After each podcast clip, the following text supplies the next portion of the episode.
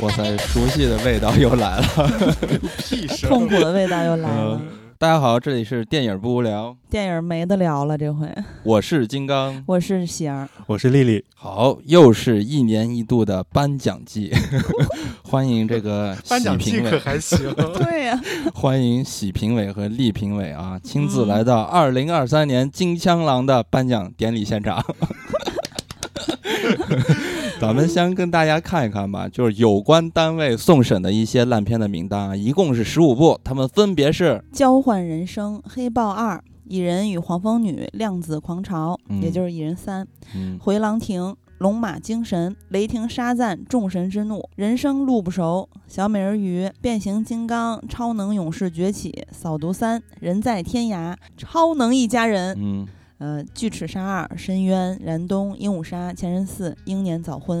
嗯等一下，我有个问题，就是首先这十五部，就是你是通过什么样的筛选机制和标准选出的？有关厉评委有关问的好，对有关单位给你解释一下啊。对，因为在我看来，有些其实没那么烂，然后有的烂片你其实没有放上来。对，厉评委主观了。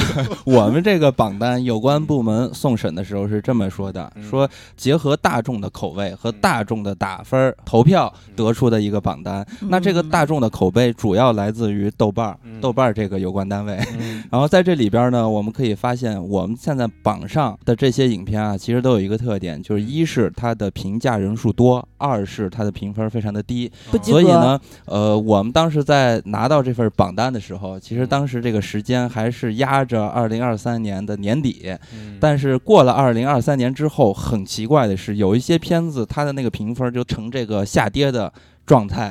比如说《拯救嫌疑人》，对，所以说在呃拿到这份榜单的时候，有一些漏网之鱼就没有上到这个榜单。那你们这个就是，比如说他的评价人数要足够多，是你们选的是超过多少人？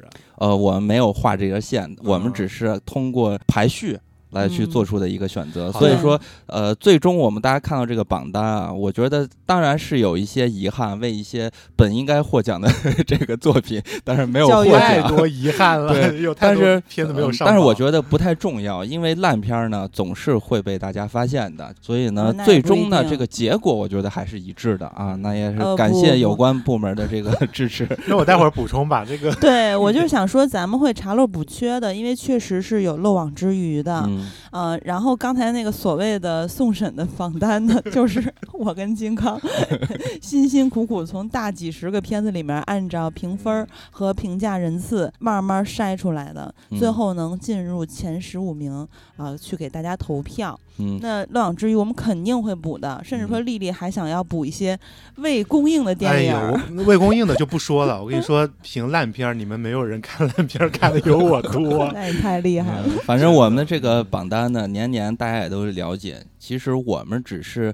给大家一个机会，让大家说出自己讨厌的电影和心目中的烂片儿。这个机会给你要不要？这什么机会？所以说，你看我们现在这个主要是根据大家的口味来去评选的，就是大家这么多人来去投票啊，我们可以，呃，现在可以给大家公布一下这些榜单吧。嗯咱们先从第六名揭晓吧，好不好？好的，嗯，第六名是《交换人生。哦，交换人生可以嗯。可以。其实我觉得交换人生有点沾光在这个榜单上。》，为什么？因为很多人其实有点忽略了，因为它是在二零二三年呃那春节过年的时候，对对，所以说离得大家时间比较久远，所以大家一想起来的话，可能哎这个片子真的有那么烂了，就已经忘记当年这部影片对大家的那个冲击了，所以嗯这是他呃没有拿奖的一个或多或少一些小小的遗憾吧。但是第六他名也不错啊。对，但是他还是获得了第六名，说明他的影响力是吧，还是非常的持久的。那咱们来看看这个片子它到底，哎，不好在什么地方，让你们这这个着急败坏的这个恼火的地方又在嗯什么地方？嗯然后我觉得这个影片呢，整体的感觉就是很无聊。就是你说它特别烂吧，好像在这个榜单上来看也没有那么烂的出众。我觉得这就是烂片儿的尴尬，对对吧？嗯，对，就是 往年吧，我看这些片子的时候，会有特别生气的感觉。嗯，然后我那个槽点自己会精心的写一些套话。我今年真的都没有，我觉得好无聊啊！我今年就整体有一个感想，我要先说一下，就是竹篮打水一场空，拿个漏勺去崴风，捞得空欢喜。我就是这种感觉。嗯 有的甚至说太无聊了，我看睡着了，不像嗯往年烂的各自精彩，嗯是吧？你你可以给他写各种各样的吐槽的有意思的东西。嗯，但这个片子我觉得它有一点奇怪，就这个片子嗯它并不是一部电影，你知道吗？这部电影它 拍的是两部电影，就是说他交换人生之后呢，这个主角就小谷这个角色嘛，他和金考谈恋爱，我觉得这嗯是一部独立的作品。然后交换人生之后，小谷和仲达的对抗又是另外一部作品，所以这是一部作品拍的两部电影，两部独立的电影，完 完全没有关系的两部分剧情。你说对了，我当时看完之后，我最大的感感觉就是这个片子它的类型定位很有问题，就是因为我如果没有记错，他当时在春节档之前宣传，他其实主打的是就是张小斐。嗯然后，因为它相当于是李焕英之后的，就是挑大梁的另一个呃女主的一个这么一个片，大家肯定很期待嘛。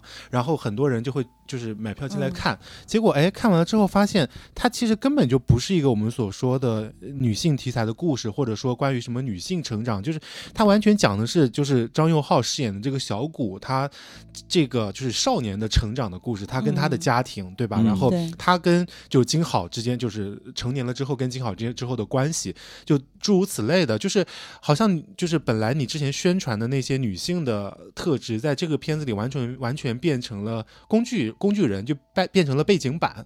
所以我当时看完最大的感受是，这个片子它的类型定位非常有问题，而且他在之前打出来的宣传都一直在说张小斐跟雷佳音两个人之间的那种喜剧的 CP 感。然后，但是整个片子又完全没有让你感觉到它是一个很好笑的那种爱情喜剧或怎么样。然后它里面那些梗，就像你们说的也特别老。嗯然后，这他他他在整个春节档里面那个定位也很尴尬嘛，嗯就是他想打的是那种爱情喜喜剧剧，但是嗯。落脚又是这种很煽情的合家欢的那种。嗯。感觉就是非常奇怪，嗯。我我很生嗯。气的点是我去年春节档那么多片子，我是跟我姐第一个选的这个片子去看，因为其他片子买不着票。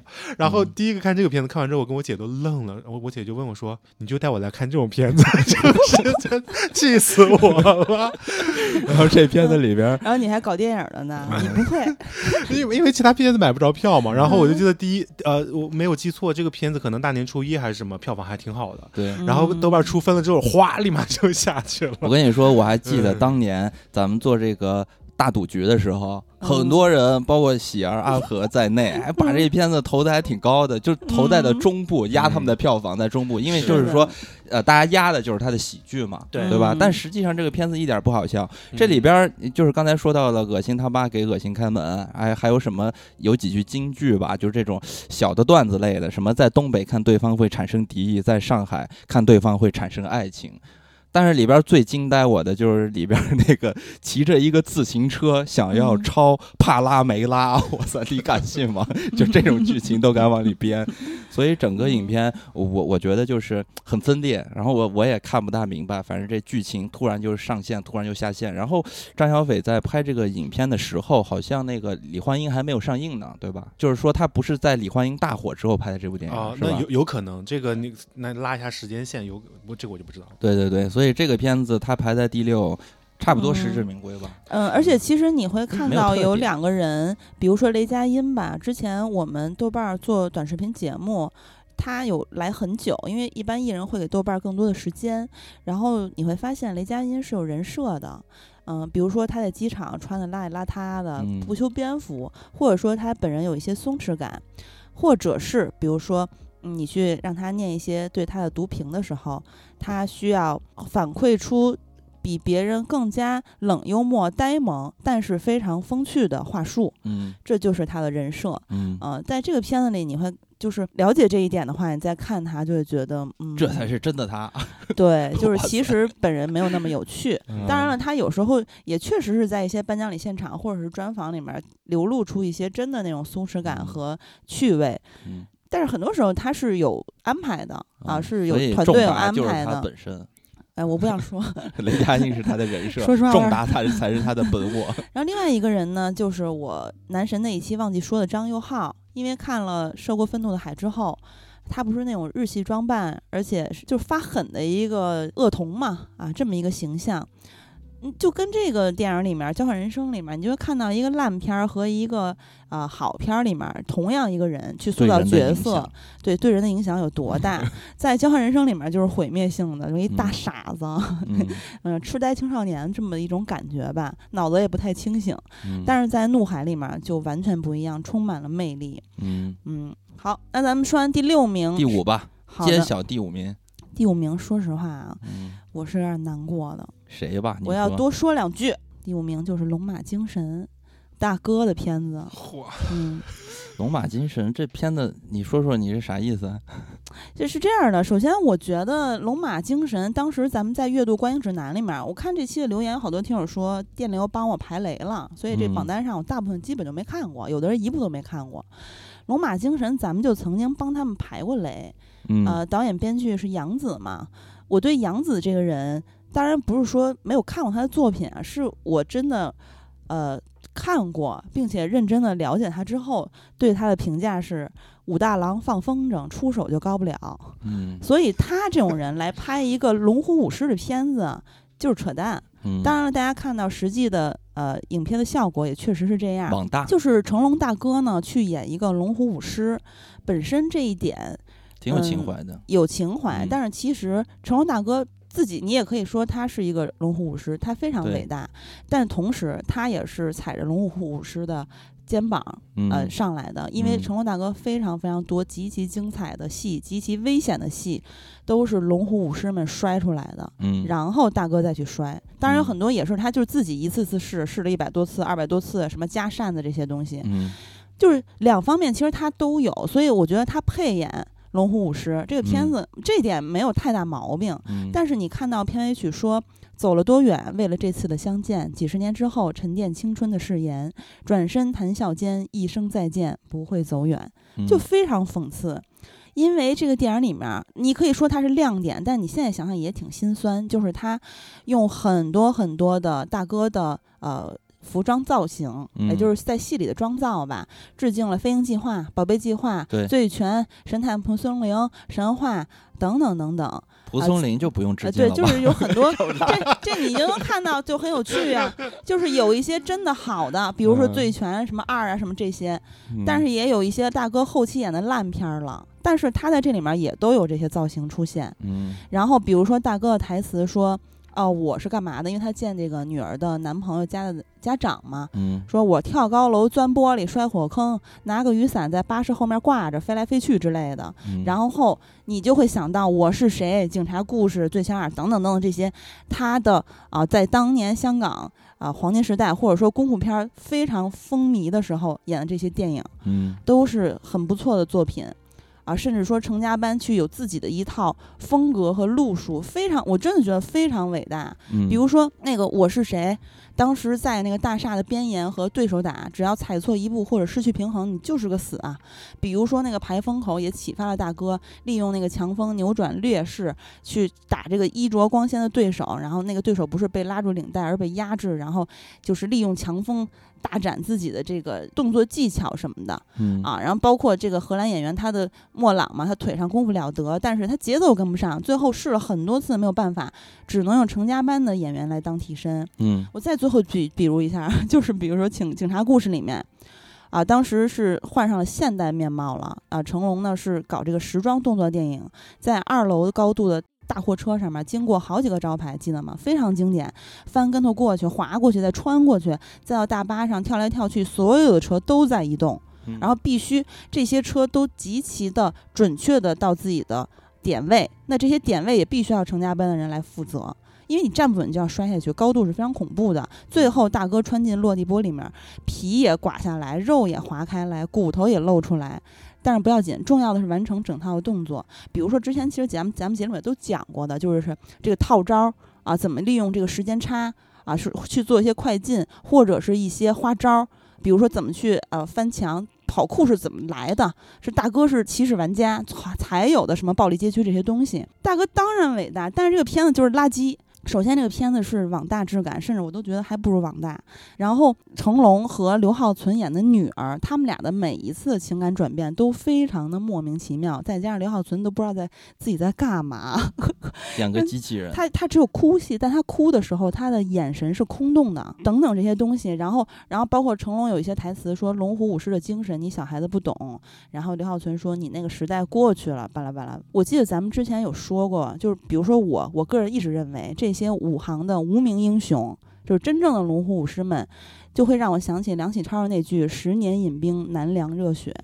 嗯但是在这个《龙虎武师》这个片子里面，让人家的热血妈凉了，给我看的真是 太难过了。反正我听嗯何总说，成龙就是因为这个片子拒绝了《龙虎武师》，就那个纪录片儿。君子的那个纪录片对嘛，，这个就是挺让人不嗯悦的，因为这个片子它最终就是太刻意了，就整个片子不停的在煽情，而且关键很特别怎么说呢，就是很难让人接受的一点，就是这里边儿是成龙和他女儿的这个故事线，但还有成龙和马，对，但实际嗯上呢，成龙也有新闻爆出嘛，他不认自己的女儿，对。这个就 更现嗯实就是。很反差。就一般咱们看电影吧，都有一句，我自己有一句这个原则，就是祸不及真实生活。比如说刘亚仁吸毒了，但是我再重新去看老老手，我依然觉得他演的特别好。但成龙大哥不一样，成龙大哥跟他女儿的关系 和这个电影里主要是因为他在这个片子里边演的就有点像是成龙自己，他算是一个呃有一点那种半纪传性质的。自传。呃，半自传性质的，然后呃，关键这种半自传呢，有一种自我书写自己光辉历史的感觉，哎，就是自恋嘛。对，就是这种呢，它和现实又不符，就会让你很很很讨厌。如果你说的阿和说的那个，他为了这个片子拒拒掉龙虎舞师，那他就是纯自恋，因为这嗯片里就是他过往的一大合集。然后我看到弹幕上全都在说：“哎呀，大家且看且珍惜吧，这可能就是大哥最后一部片子了。”虽然我也不知道是不是，但如果真的是的话，那大哥就是拿了奥斯卡等等什么终身成就奖这些奖之后，收了一个巨烂的尾，嗯也太恶心了。怎么可能是最后一部？今年春节啊档那个传说不还要上吗？嗯，神话完了是传说是吗？对啊，肯定也是个烂片儿。龙马精神也致敬神话了。哎，反正就是这个片子，呃，很多时候，因为我对大哥有不同的感情，比如说咱们男神那期，金刚说阿诺被揍，因为他从小看阿诺，从阿诺最辉煌的时候一直到他老，他看他被揍，他心里会难受。我看大哥被揍，因为他现在真的很苍老了，我也会有点难受。但是他就刚才刚才咱们说的，又自恋呀，然后片子又烂呀，人物又立不起来呀，情感转折又失败呀，然后质感又差呀，等等这些，没办法，就是第五，也是实至名归，对吧？嗯而且还是卖情怀走到第五名，我在心里给他算的更垃圾一些。卖情怀走的替我名，感觉 这个怎么这么矛盾啊？就是卖情怀，他还能进入前六，还能比交换人生高一名，嗯不是更可悲吗？啊，是这个意思啊啊。嗯，那咱们看一个，又是可能有一些人有感情的，比如说我个人，小美人鱼 小美人鱼是第几？第四，第四。哎怎么，？要不要往下再说说？呃，小美人鱼放一放吧，因为我觉得小美人鱼咱们罪罪不至此，是吧？咱们先说小美人鱼第四名，但是小美人鱼我觉得和黑豹什么放在一起讨论，哎呦，嗯，比较有代表性我觉得好莱坞得给他们画一个圈儿。好的好的，啊我此刻马上给你画，因为黑豹是第七名，咱们从啊第六说起的嘛。嗯，那你四七一块儿说吧。第四是小美人鱼，第嗯七是黑豹二，对吧？哎呦，这两个片子，我不知道你们是什么感受啊？你们先聊聊吧，因为我我要准备了。哎，听我那说，那我先说，哟我先说好莱。坞好几部终于来了，我要听小金狂喷好莱坞俩小时。丽丽，你先说。我先说啊，嗯，先说这个小美人鱼吧，就是嗯小美人鱼跟这个黑豹二呢，在我这儿我都是觉得它就是，当然谈不上特别好看，但是也不是一个烂片儿，就是可能你十年前看一些好莱坞的那种特效大片儿，可能也就是这个程度，只不过你嗯现在十年后再去看，你可能多少会觉得有点过时，有点陈旧。我觉得可能最大的问题是在这里。那小美小美人鱼，我会觉得它最大的问题在哪里？在最大的问题在于它的整个故事。就是放到当下是有点旧的。就是小美人鱼是什么故事？它讲的是这个女女，就是这个美人鱼，她为了王子，然后她要就是说白了就是抛弃掉自己的身份嘛，要追求所谓的真爱，然后追求王子到跟他到陆地上生活，他要把自己的腿就是不是就是把鱼鱼尾巴就是要长出腿来嘛，不是失去声音，对对，失去声音什么之类的，就是他是一个说我为了真爱或者说所谓的真爱啊，那个呃真爱我觉得还要打引号，就是嗯。所谓的为了一个爱情，然后放弃掉自己的呃梦想或者放弃掉自己的天赋的这么一个故事。我觉得你放到以前的话，可能是可以这么说的，对吧？但是你放到当下，我觉得其实是有点旧，就是因为现在的女性题材的电影已经不这么拍了。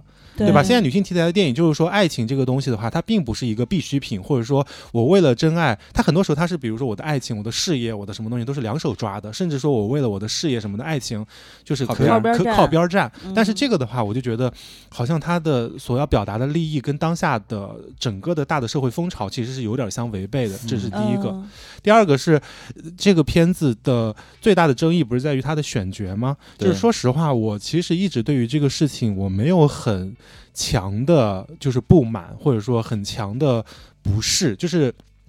呃我的这套理论只只适用于我自己啊，就是嗯我就是觉得说，呃，如果一个角色白人演员能演的话，那么黑人演员也能演。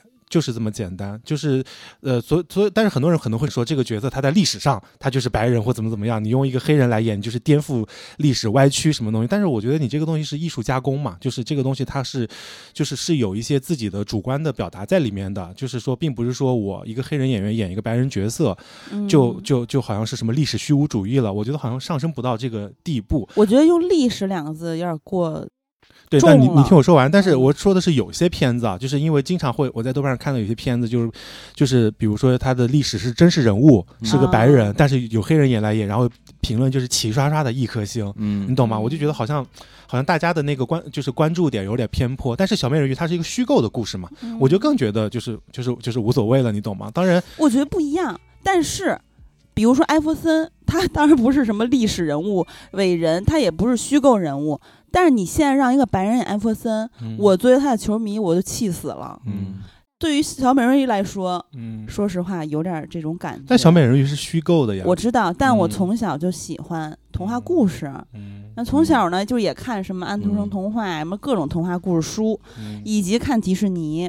所以说，嗯，不能颠覆。颠覆了。呃，对我来说会有点别扭，但不会像艾弗森那么难受，就我嗯直接就气死了。嗯但是主要还是因为我之前说那那期《观影指南》里面被骂那个点，我觉得它嗯难看。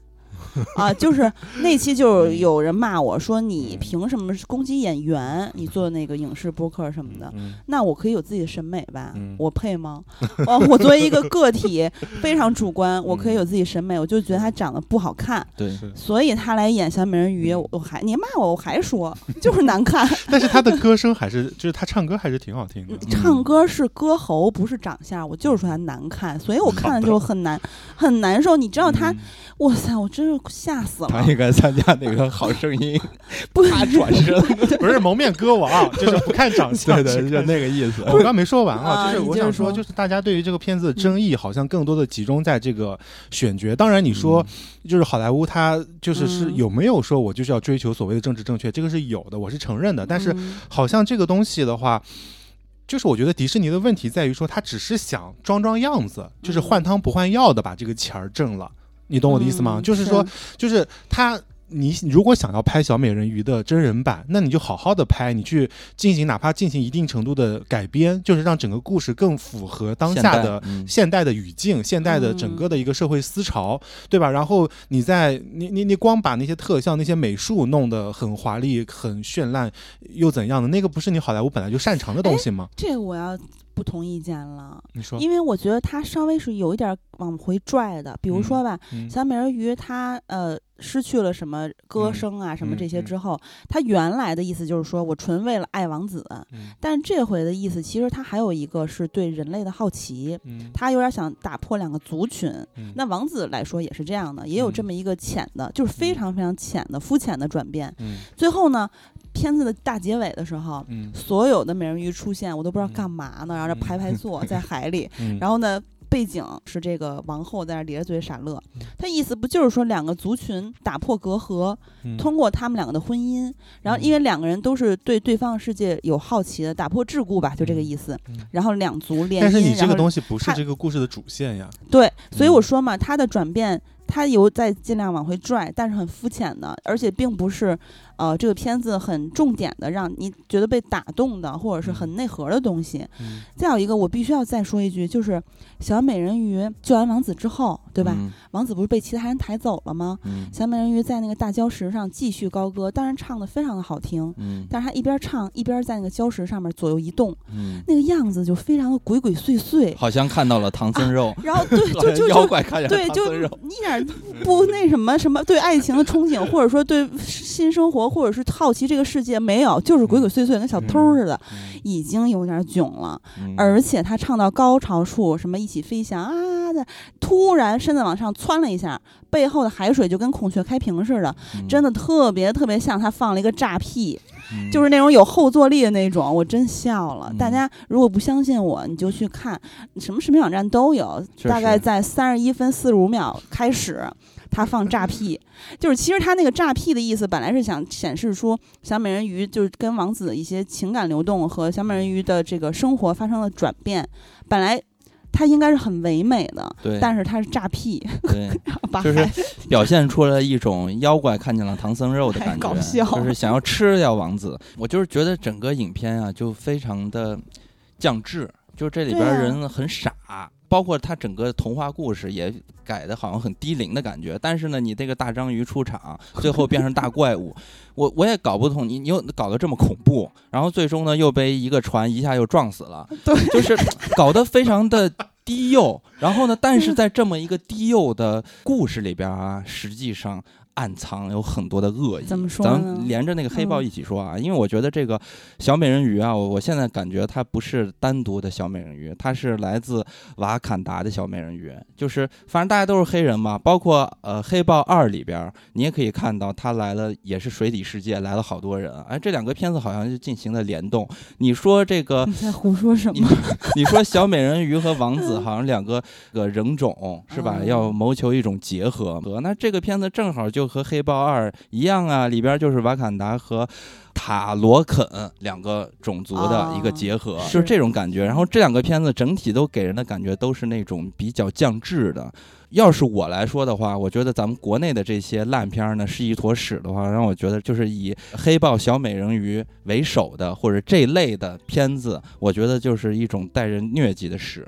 就这种屎是有传染性的屎，嗯就是你看黑豹的时候啊，里边这两个族，哎，这两个设置，你可都可以看到，其实他们都是高科技国家，都是因为有这个震惊的这个资源，嗯。所以呢就害怕，或者说是已经被其他的国家盯上了啊，就他们就扮演着一种被掠夺、被殖民的形象。就为什么呢？他们明明高科技这么发达，但是他们还是害怕，就是因为他们是原始国家。就是整个片子呢，它输出的就是白左那一套东西。在这个片子里边，你可以看到他们做了很多的美化，在人性上一直在鼓舞啊，宣扬他们这种爱好和平啊、协同合作啊、打破这个群族啊这种关系啥的。但是表面上看上去很美，实际上啊，这里边的人你可以看到他们的真相是什么：不懂政治，文明落后，学习能力也非常的薄弱。比如说那个呃纳摩。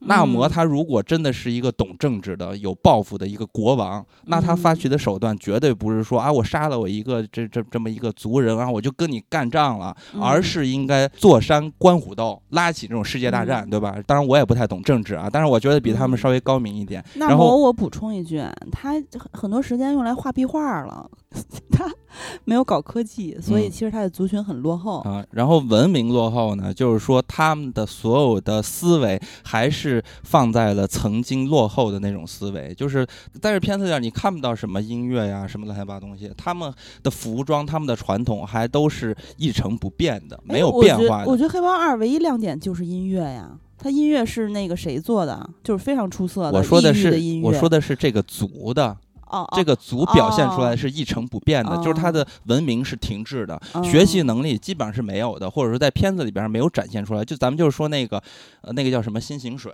这些东西嗯大量的复制，每一个人都变成高手不行吗？就只能给一个人喝。所以说，就是在这些包装下啊，我觉得他是在反复的加强对黑人群体的刻板的印象，表现出来的就是这些白左这些人的一个高高在上的一个自大的表现。那如果说起自大的话，我觉得小美人鱼就表现的更加的明显了，可以说是毫不掩饰的那种表现。就是，呃，美人鱼呢找黑人演员演也就算了，我觉得这个还好啊。但是这片子里边你你看，你要不然把王子也变成黑人，你现在给人的一种潜意识的就是黑人想要去追求一个白人。啊！我要抛弃我什么什么乱七八糟的这些天赋，我就要追求一个白人。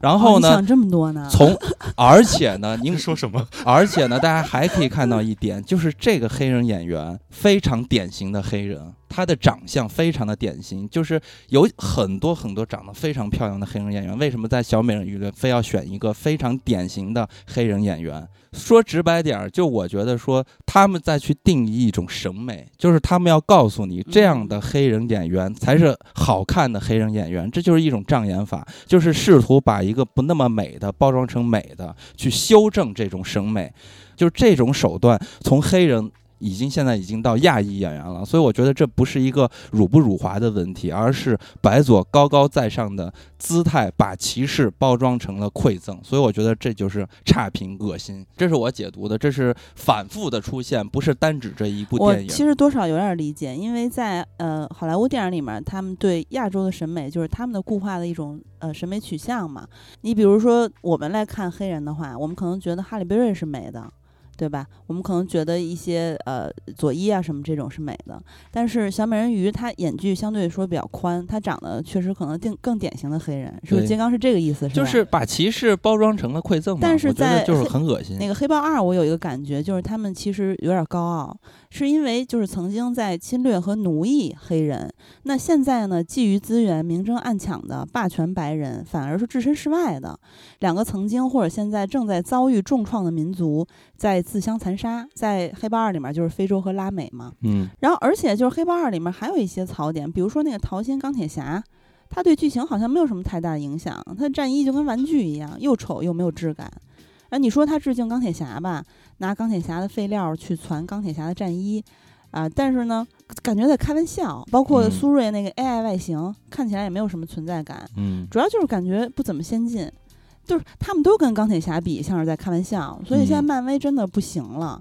而且就很多人在看的时候也觉得说，你们的飞船都那么先进了，为什么打架还跟中国古代的，就比如长城那个电影里似的，那样嗯打群架互殴？因为要保持传统和优雅，嗯就是其实它也是一种思想上的落后。高科技原始人大战这个片子对，就叫就是就是大概是这意思。我当时最惊的就是一下从水里穿出来的，我一看，我靠，阿凡达战士，嗯，还有就是小美人鱼，它里面有一幕是小美人鱼，它上岸之后，其实是对这些，呃，人类的世界有这个好奇，或者说他不知道这些是怎么运作的，比如叉子不是来梳头的，是用来吃饭的，等等等等。然后有一幕是他吃花儿，那你自然而然就会想到海王，对吧？海王里面海后也上岸之后也吃花儿，嗯那吃花儿这种梗用一次，你再在后面再用的话，就会非常的无聊。反正其实，嗯，槽点挺多的啊。就就刚才咱们说的只是一部分，包括最后他那个大融合的时候，然后哈维尔巴登那期我也好像也漏说了吧，他也是我男神，年轻时候非常的帅，西班牙这种这种国宝级的演员是吧？嗯，老了也算是风风度翩翩吧，在最后影片的那一刻里面，就跟一大傻子似的。他为了表现就是美人鱼族群，他在海里站立的时候，他那胳膊需要一直左右挥动，保持在水里的一个漂浮状态。我可以理解，但是呈现出来就很囧，把我们海尔万巴登给搞得就跟那大傻在水里拨浪胳膊似的，嗯就非常无聊。小美人鱼我看睡着了，黑豹二我是在电影院看的。我觉得小美人鱼最搞笑的是王子。王子就是嗯一副什么样的状态？就是今天你救了我，明天我就要以身相许，就是这种嗯感觉。哎，那这不是像丽丽说的有进步吗？这嗯女性的原来这种变成男性，反正我在我个人的我没说榜单上，小美人鱼是在前三甲的。嗯丽丽呢？没有，就是我觉得她没有那么差，然后嗯我就觉得你们还是在讨论演员的呃长相，然后肤色，然后就还是没有在说电影的问题。说来，我们也说电影剧情上的槽点对，就是就是这样说吧。比如说，为什么有人会觉得，呃，一些电影里面的亚洲角色自己作为一个亚洲人看着会觉得嗯不舒服，是因为他过于趋同了。那这个嗯趋同是在于他是老外对我们亚洲人或者东亚人的审美。嗯，可是我没有觉得他是在建立，比如说什么审美霸权或什么之类啊，这个我倒也没觉得，我也觉得金刚想多了。就是自己好好琢磨琢磨吧。好的，好的，好的。这不因为你不可能因为小美人鱼上映，然后大家就觉得小美人鱼这个女演员是黑人里面的美人儿，然后哈利贝瑞不我跟你说美了。这就是之前姜文说过的一句话，就是嗯咱们就是说二战这件事情，为什么美国电影一次一次的拍摄二战？所以大家人都知道犹太人是受苦受难的，但是中国嗯人受苦受难在国际上。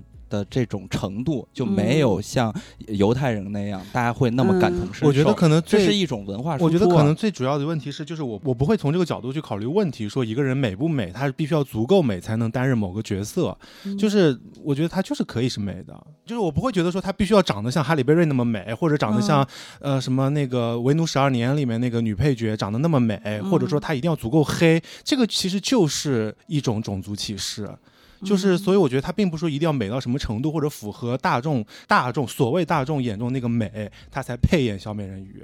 嗯就是这样啊，所以我可能觉得我们出发的角度不太一样。就是你俩的这个两边其实都有道理。好吧，那咱们就下一个，不不聊这个，评委之间有一点观点不不合能。再说了，不能再说了，下一个，下一个。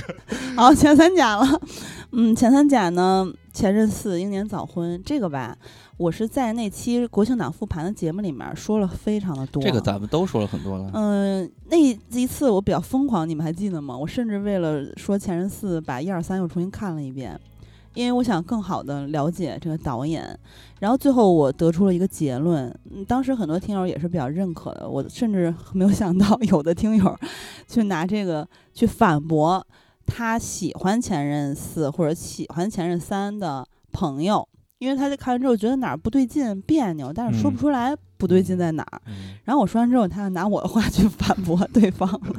嗯，总之就是，嗯，这个导演呢，之前其实我们在安那亚海浪电影周看到他的一些导演论坛的发言，有的我是同意的，比如说舆论环境啊、社会环境的一些变化，导致他们现在拍爱情片儿有点儿谨小慎微。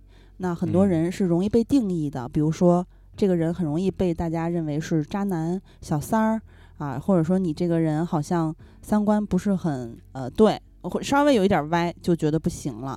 但是我们去看早年间的一些好的片子，爱情片儿里面，他对吧？他很很多时候可能情感是流动的，或者嗯说，比如说呃《花样年华》里面张曼玉那个角色，那你说白了，她老公也出轨，那他其实也是梁朝伟那个家庭的小三儿，梁朝伟也是他家庭的小三儿，就等等吧。反正这个我是同意导演说，但是导演在他自己作品里面呈现的总是很投机取巧，就是他总是去抓准当下年轻人的婚恋困境，一二三四都是这样，每一阶段大家的婚恋困境是不同的。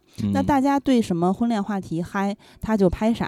我甚至觉得他一直在偷窥什么微博热搜啊、抖音热词啊、相亲小红书的什么热搜等等这些东西，就是他总是隔靴搔痒，他用这些热点的婚恋话题，以韩庚和郑恺两个角色去恋爱，或者是去接触一些异性啊、嗯在他们两个的呃恋爱关系中去罗列出来这些热点话题，然后再整几个搞笑婚恋段子。最后呢，再来一通感慨输出，说一些看似是感情哲学，其实是隔靴搔痒的废话啊。其实片子仔细你去呃那期说的很详细了，我不想再说了。反正就是它其实是缺少很多生活细节和质感的，你会觉得它总感觉是飘着不落地的，它很嗯像是你听到了一个故事，但是它不是你身边活生生的人那样的呃亲密关系，它是有细节、有真实生活的厚度的。所以这个系列，当时这个片子，说实话，我是推了它的呃商务合作的嗯啊、因为就实在是不是咱俩去看的吗？对，就是，呃，看了看了这个，然后还看了那什么志愿军嘛，志愿军看了更生气。志愿军放进去，志愿军，我个人觉得他就得进来。但是志愿军，哇塞，这个评分儿 六点多呢，六点七还是六点八呢？六点七都是降了的。啊，你看看嗯吓不吓人？对我以为这个片子，我以为他不会开分儿，而且咱们录那一期的时候。呃，很多片子，比如说我说《金融磐石》的时候，也是有一些话挺有捏把汗的。比如志愿军，当时丽丽说：“你们去那样录这个吗？”因为好多自媒体根本就不会提这个片子，也也就不合适嘛，有有一些安全问题。对，就是烂，反正他就在我心里就在这里头啊。然后因为他真的，然后那期说完我还被骂了，说你想怎么样才是好主旋律？这就是 行，改天咱们就做一期原来的好的主旋律电影。这就是咱们的政治正确，你知道吧？就是大家嗯都是有一个线的，就这个东西很恶心。然后，呃，我我想说的，前任四在我的这个榜单里边哈，我觉得他并没有资格排到第三名。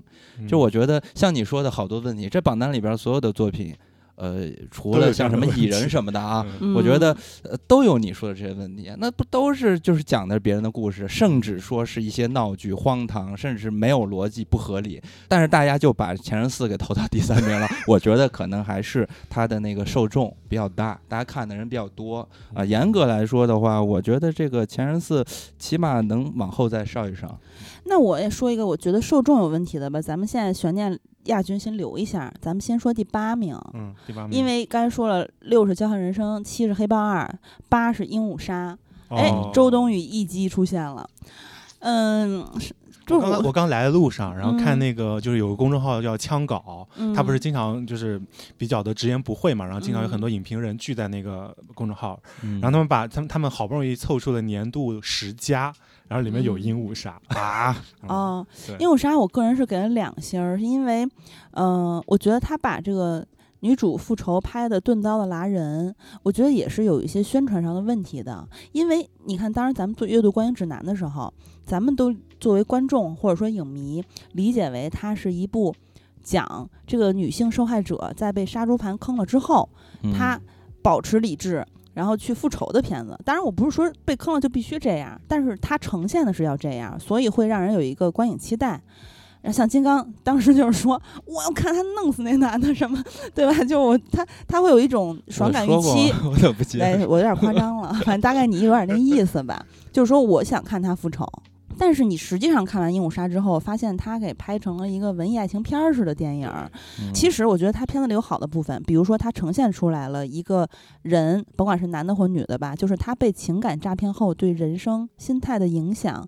然后他们不是有一个被诈骗之后，呃，一个女性之间的交流群嘛？你会看到姑娘们在说：“哎呀，我再也无法相信别人了。”啊，说骗子机构，嗯，就是在这个片子里它是有一笔带过的。但是你对它的运行机制是有印象的，嗯啊，然后以及呢，就是说他们是怎么在流水线去作业，怎么去套路，以及每个人从实践中积累的代表性话术，骗子的话术是什么？但是这个片儿啊，就是总体观感，它的情绪铺的太满了，而且像我刚才说的这些，我个人觉得，如果你的宣传是那样的，那你这些东西应该着重去做的，比如说刚才说的什么骗子机构啊，运行模式、流水线是怎么作业的，然后等等等等这些。但是这个片子聚焦在是情绪上，嗯而且它净靠巧合去推动剧情。嗯对，啊我觉得巧合是这个片子最大的一个对问题。完了之后，这个硬刚杀出盘的一个预期被变成文艺爱情片儿了，那观众肯定不待见，对，所以嗯观众看完是很生气的。嗯，嗯，我是很理解观众的，我 其但我没实有点，生气。我其实有点不太记着这个片子剧情了，但是我当时看完之后，我真的是觉得很差这部电影。然后我嗯我只记得我写了一个短评，就是说这片子就是，嗯，反正也是都是在营造这个情绪嘛，啊、甚至嗯说尽量的或者弱化一点儿叙事。然后在这个片子里边儿，这个角色们之间的动机和目的都是很模糊的，或者说是反复横跳的这种感觉。太不太让人信服。对，所以嗯说就是你又要抓住这种情绪，那人物的动机和目的都模糊掉了，那这种情绪就不准确了嘛。所以角角色之间他们的关系也会变得特别的混乱。就这个问题呢，我觉得在燃冬里边也出现了。所以说很多人都说《鹦鹉杀》是又一部燃冬，就是感觉。那燃冬是不是排第二名？是你的说太对了，看看哎呀，燃冬真的罪不至此吧？我觉得我也燃觉得冬不能燃冬排第二。对对呀、燃冬也是我跟丽丽看的，而且嗯我跟丽丽看完之后，那个采访大纲还是我跟丽丽出的，嗯而且就是看完之后是我决定要采访导演的，因为嗯当然了，咱们之前阅读观影指南里面也说了，喜欢导演以前的作品，因为导演以前的作品确实不错，就是尤其是小金，很好呀，对啊。呃，更喜欢一些对他作品很好，翼他之前对作品，啊爸妈不在家，然后热带雨这个片子我俩看完之后也不觉得是烂片儿，我才会说去接了这个采访导演的这个事情。当然，他也不是给钱那种啊，就专访都不给钱。之前呃，不虚此行也有一个人在那儿说 说那个，你们这么恰这种烂饭，然后采访这种烂片儿的导演，不虚此行不虚也要骂吗？此行怎么可能是烂片儿呢？对啊而且你说燃冬吧，大家给他投到第二，不虚此行，他在豆瓣上他的评分也得有多少？我现在就看一眼，七点多吧有，七点的零分，最开始是七点八还是多少？啊，没有那么高，但但是反正是七分多没有，分的最开始还挺高的，好像嗯跌跌跌跌到七点零，但怎么他也不算是烂片儿，而且我个人真的还挺喜欢的。嗯然后小金回了一句说：“那还好我们没恰饭，我们错了，反正就插了人听友一句，然后听友说：‘呃，不是我不是没差别既然人家自己道不是，我觉得是这样，如果人家拿这种片儿去质疑你们，我觉得还不、嗯就不如下了，反正也都要被骂。我的意思是说，他不是说我们错了吗？我的嗯意思就是说我幸好没有加钱啊啊，要不然的话就错上加错了。就意思告诉他我没有你们也被骂。对，就我的意思就是告诉他，我没有说为嗯了钱来去说采访导演啥的。然后呢，我是觉得像，哎，刚才叫啥来着？燃冬燃冬尤其是燃冬，我觉得算是一个典型。这是一个创作者啊，能拍出这样片子是有原因的。我觉得这是属于创作者的一种自我的表达。你看燃冬呢，我觉得他就是一个。严重情绪是、重情绪的电影，它比那个《鹦鹉杀》文艺向要做得更好。《鹦鹉杀》好像你还还还想往那个类型上靠一靠。鹦鹉杀最大的问题就是它的类型很失焦啊，就是它完全不是一个十三分号讲，讲杀猪盘的东西，但是嗯他想往上靠，对他想往上靠，但是啊杀猪盘其实是一个背景，对它其实讲的是这个女女生女性她在比如说情感受到伤害之后，她的内心的一些呃挣扎，然后她的变化，对吧？嗯然后包括嗯她跟这两个男性之间的关关系，但是就是导致了最后大家就是觉得说想看。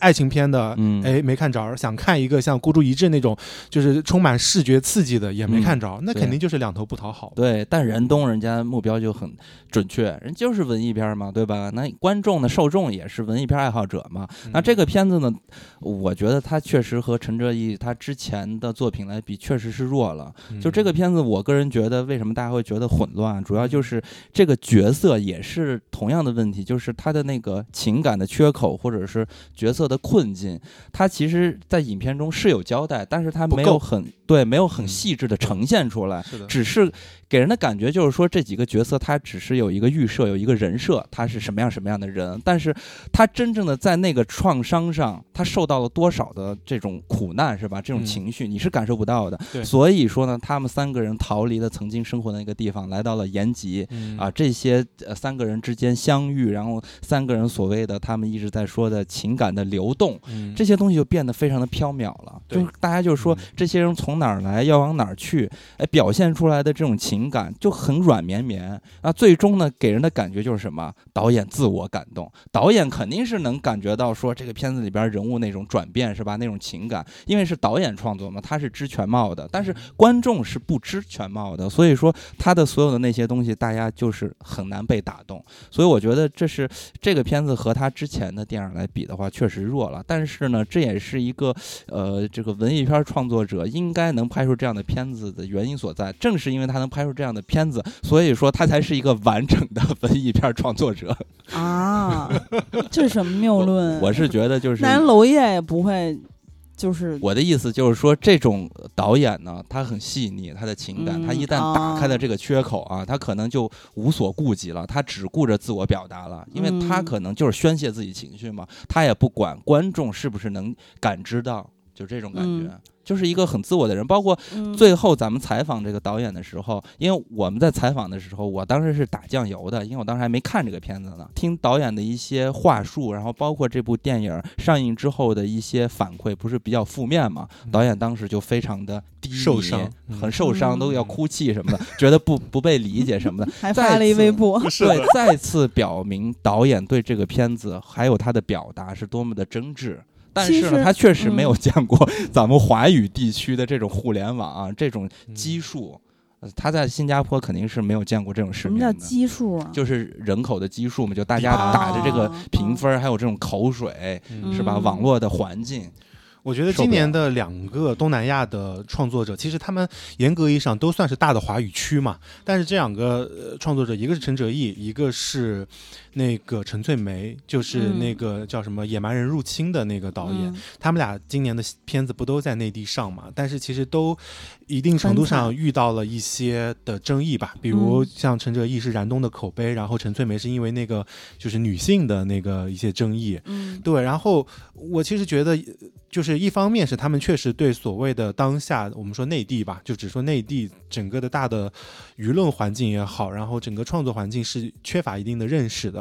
另一方面就是也是说，嗯，就是就是像刚刚刚刚金刚所说的，他们的这种个人化的表达，你在一个整个的商业市场上，是不是能真的找到一些所谓的知音，或者说找到一些合适的一些受众？我觉得其实说白了，其实就还是我觉得像燃冬这个片子，说到底就是你的宣发的问题。嗯。就是你宣发，你不应该一开始就打出来那种什么大家就是互相传冰块那种，就是看起来好像要 do something 的一些 很让人很让人那个的那些其实人家拍的是这些角色的一种成长和转变嘛，走对就是出嘛。我嗯其实我其实这个片子里面，我有些地方其实挺喜欢的，就是它是我我能看到的当下的某种很年轻的那种影像啊，也就是很多、就是现在，嗯因为你现在很多在市面上看到的电影，它整个的影像给你的感觉都是老气横秋的，就是死气沉沉的。但是燃冬嗯它的整个影像，你能感觉到它的一个质感是年轻的。嗯然后我我在这个片子我是能看到所谓的那种呈现无意义的时刻，就是。哎，对，这就是我接这个专访的原因。对我就是很喜欢这一你点。你你不是说我拍一个段落或者我拍一个故事就一定要传递一个什么价值观，要表达一个什么事情？他就是嗯拍这三个年轻人，对他们想要逃离，他们对当下生活的不满意，但是他们可能又无法去改变什么，他就他们就是一种所谓的迷茫，迷茫、嗯 city walk 吧，可能是，那可能还不到，或者说就是展现自己内心的这种 City Walk 个就是延就是吉 walk 延吉 walk，就是这种无意义的时刻，你懂吗？就是大家只是躺在那儿。然后喝了酒之后，然后大家微醺，然后哎互相传递个冰块，就是我觉得得这个是生活中可能会有的场景，但是你放到电影里，就是那句话，就是说你一定要说铺垫出足够多的情绪，让观众进去，不然你就会觉得说哇，你们三个在搞什么东西，这是在作什么？是。所以咱们现在给他救回来一下啊！对，其实我刚才丽丽说那一点也是我喜欢这个片子的部分，因嗯为我觉得人生不可能每一时刻都有意义，对很多啊时候的嗯无意义就是你人生的意义。对，当然了，片子里面对每个人的困境其实是有交代的，但他交代的很浅，确实很浅，对，所以大嗯家会看得很割裂，或者不是很理解，再加上前期宣发的误导。但是当他们在无所事事的时候，我自己也这样过。就是我跟两个哥们儿那会儿在复读，后来大学毕业不是后来上了大学之后，我就经常偷偷从南京跑回来找他们玩儿。当然也有就是其他姐们儿，但是我跟我们那两个哥们儿之前在节目里说过，就是曾经呃，比如说白天呃去滑雪，晚上去网吧，然后第二天呢又出去玩一天，呃去游乐场，大冬天的去北游，那会儿还没拆，完了晚上又在那儿吃饭打牌，就是甚至可以连熬两宿。其实你干的事儿没有任何意义，有时候就是在我们那姐们儿家里，我们四个坐着发嗯呆。就是这种时刻，真的，你青年时期，反正我不知道别人啊，我经历过，有点迷茫啊，可能也不太知道自己毕业之后干什么。每个人都有这个嗯时间，对就是这个是真的是一个呃生活状态的呈现，对我来说它是特别真实的，而我在其他电影里面是觉得很少见的嗯，啊。当然我们不会什么喂冰块儿，我们就是真的是 好朋友，就 但我也明白他想表达的，他们三个心里面是有多空啊，多嗯。也说不上，就是沉痛吧，但是是真的是很空的。哎，反正就是他到第二名这么高的票，我我我能想到，因为我看到一些这个小佛站上面的人在盘点，都把它放到一个特别重要的位置，然后狂吐槽。嗯，我我觉得听友可能也会投吧，但是还是受众的。嗯，但我觉得他确实不不至于这样。好，嗯那我们就实行我们的这个一票否决权，把他踢出前三甲。还有这么高的权利啊！我新兴设立是 刚刚的。编的，那咱们揭晓榜单第一名，我觉得第一名真的服众，这实至名归，实至名归。实至名归。我感觉已经好几年没有看到这么烂的了。嗯，这个片第一名就是《超能一家人》。其实我觉得这个片子遥遥领先不。应该叫《超能一家人》，它应该叫《低能一家人》。真的是低能一家人，低能有点像骂人了。这里边人够傻的了吧？你说这片子，我就觉得真的是太降智了。就是我觉得这个片子拍出来，好像就是说你观众都是傻逼，你看吧，你就是傻逼，就这种感觉，你知道吗？我没去电影院。咱就一开始这个片子就让人觉得，哎，你就觉得很诡异了。你说这老家到底冷不冷啊？地上都是雪，人还穿这么少，降不降智？就这一点。就是这个片儿，我主要是生气。就为啥呢？当时我不是还在做记者嘛，然后嗯我们当时不是因为你要就就暑期档的热度很高，嗯对吧？然后大家就是一个比一个一个爆一个爆，就是《消失的她》《八角笼中》，对吧？都爆了。嗯然后但是在暑期档之前，大家其实没有预料到这些片子会爆，大家其实预料到说是哦，你麻花、超能一家人可能嗯还是会取得很好的票房，所以大家列那种比如说呃什么，比如说十亿加的种子选手的时候，嗯你都会把这个。超能一家人给列进去，写票房稿的时候，对，就是这种市场分析稿的，因为你你要预估一个，比如暑期档的大盘情况，你肯定要看看哪些 片子是有这个实力领跑的嘛。嗯那你就会结合沈腾，结合麻花以前的那些项目，你觉得麻花拿个十亿不是什么难事儿嘛，嗯对吧？然后都会写进去。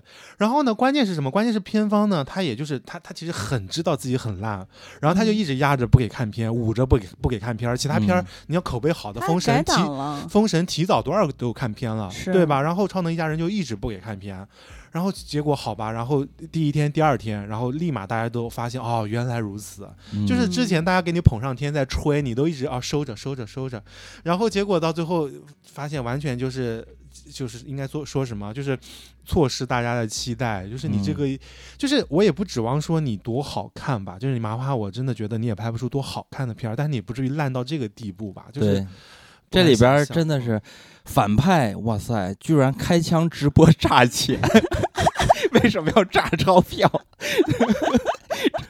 直播炸钞票，然后这个城市没有警察，没有警察底下看戏，楼下对，然后这些反派的，最后炸钱直播的过程中，明明有机会打死这些低能的一家人，结果也没有开枪打他们，然后放那个礼花弹，然后坐着导弹飞，我 这都什么剧情？然后爷爷做礼炮那个。爷爷坐在那个礼炮做的铁王座上，直接被炸飞了。我觉得太搞笑了我。我还特地去看了一下，因为它不是根据一个俄罗斯的电影改的嘛，然后我看原版去我看了。到原版，我都很就是这种改编的片，我都会看原版。原版怎么样？原版就很烂，是吧？对，原版不是你想这个故事它能有多好看呢？对啊就是它就说白了就是一个就一家子奇葩嘛，都是都有超能力的。那我想问，原版里面的反派也不会说谎是吧？不撒谎。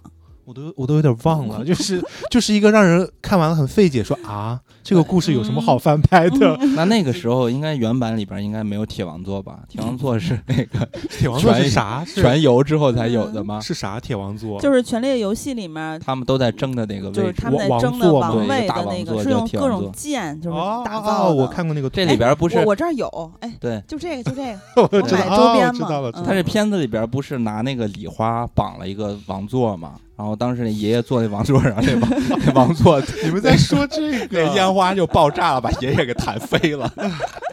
就是这种剧情，直播炸钱，简直太有想象力。呃，也太落后了吧？因为现在都是什么网络那嗯些，去，而你你就搞钞票这些东西，大概二十年前犯罪片也不会拍吧？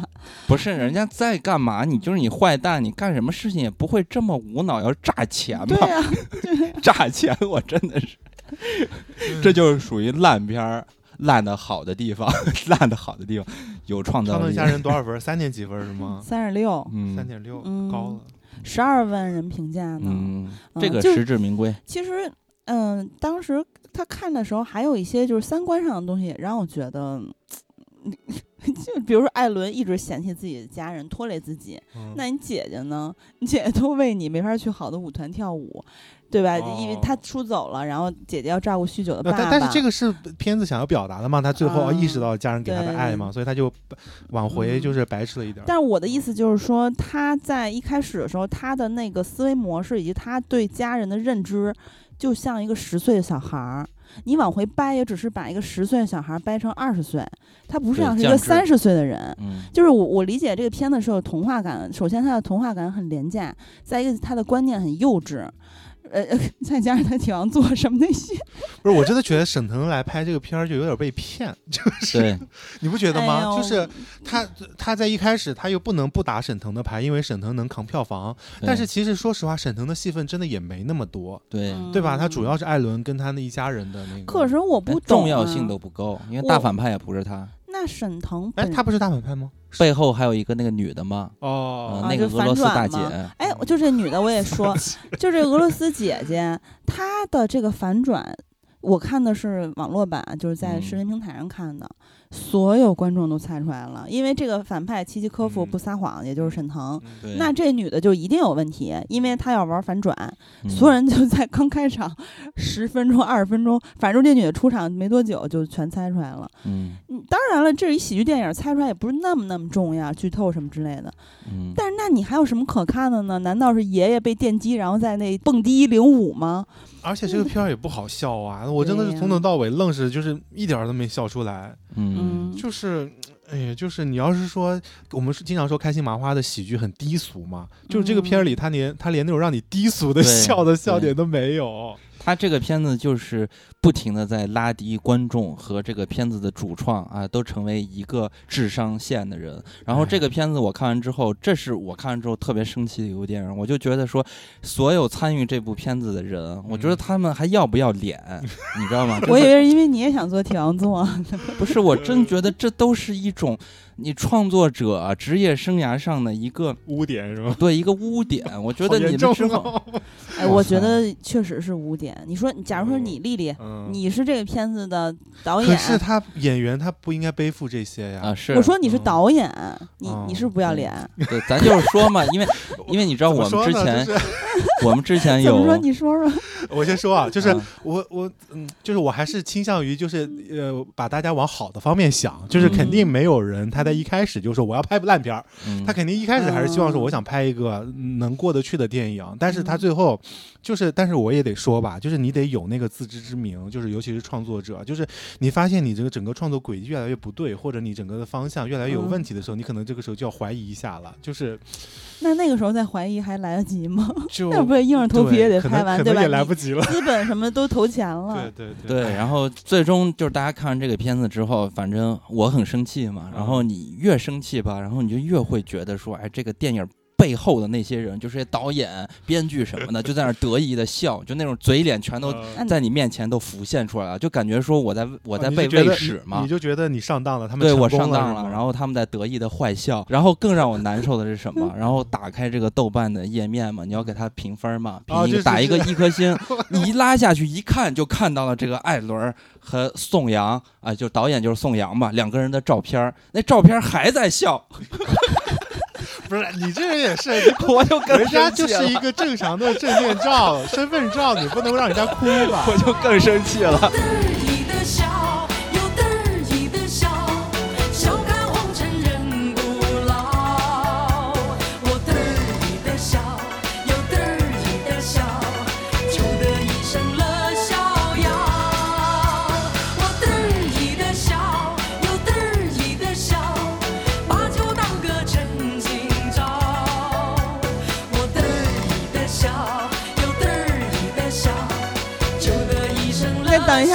现在豆瓣这个页面上沈腾没笑，你对他满意吗？呃，沈腾还好，沈沈腾我还稍微有点希望，就这两位就还在下面笑，我就更生气了，我就觉得他在嘲笑我。哎，但是艾伦咋回事儿啊？就是艾伦真的不扛票房，嗯就不单是不扛票房，因为我记得最早的时候。羞羞铁拳怎么说呢？但是就是最早的时候，其实大家嗯都说，就是因为提到麻花就是沈腾、马丽，然后就是艾伦，嗯，但是连着艾伦铺了好几部，然后嗯就觉得他也没有那么好笑，就想说他咋办呀？哎，其实我觉得艾伦长得还挺讨喜的，就是他有点憨憨的，就是嗯。就对他就是因为憨憨的这个角色，在最早是那个什么《夏洛特烦恼》里面嗯。演那个大傻子嘛，对，对吧？然后然后 就是可能觉得还挺让人有好感，而且《羞羞铁拳》里面也是，就是他很就像那种被欺负，好好被欺负对，但是之后的戏都感觉他怎么回事儿，就是没有太看出这个人。哎呦，那常远更可怕、啊常远之前演那什么 礼貌换太子什么的，长远三部曲嘛，不是？哎，不是有一个片子叫《飞越疯人院》吗？嗯，对吧？那大经典电影，我觉得开心麻花可以把这个版权改一改，艾伦就可以演那个疯人院里边那个印第安人的大傻靠！个你，说的《飞越疯人院》是这个米洛斯福尔曼这个吗？对，那那个那个印第安人大傻个就是艾伦可以演的。别，我拒绝，我非常拒绝，就是不要再玷污这种经典了。他们还真不会翻拍这种，嗯他们净翻拍一些那个，而且《飞越疯人院》它有很强的政治隐喻，我觉得你这个不太好改。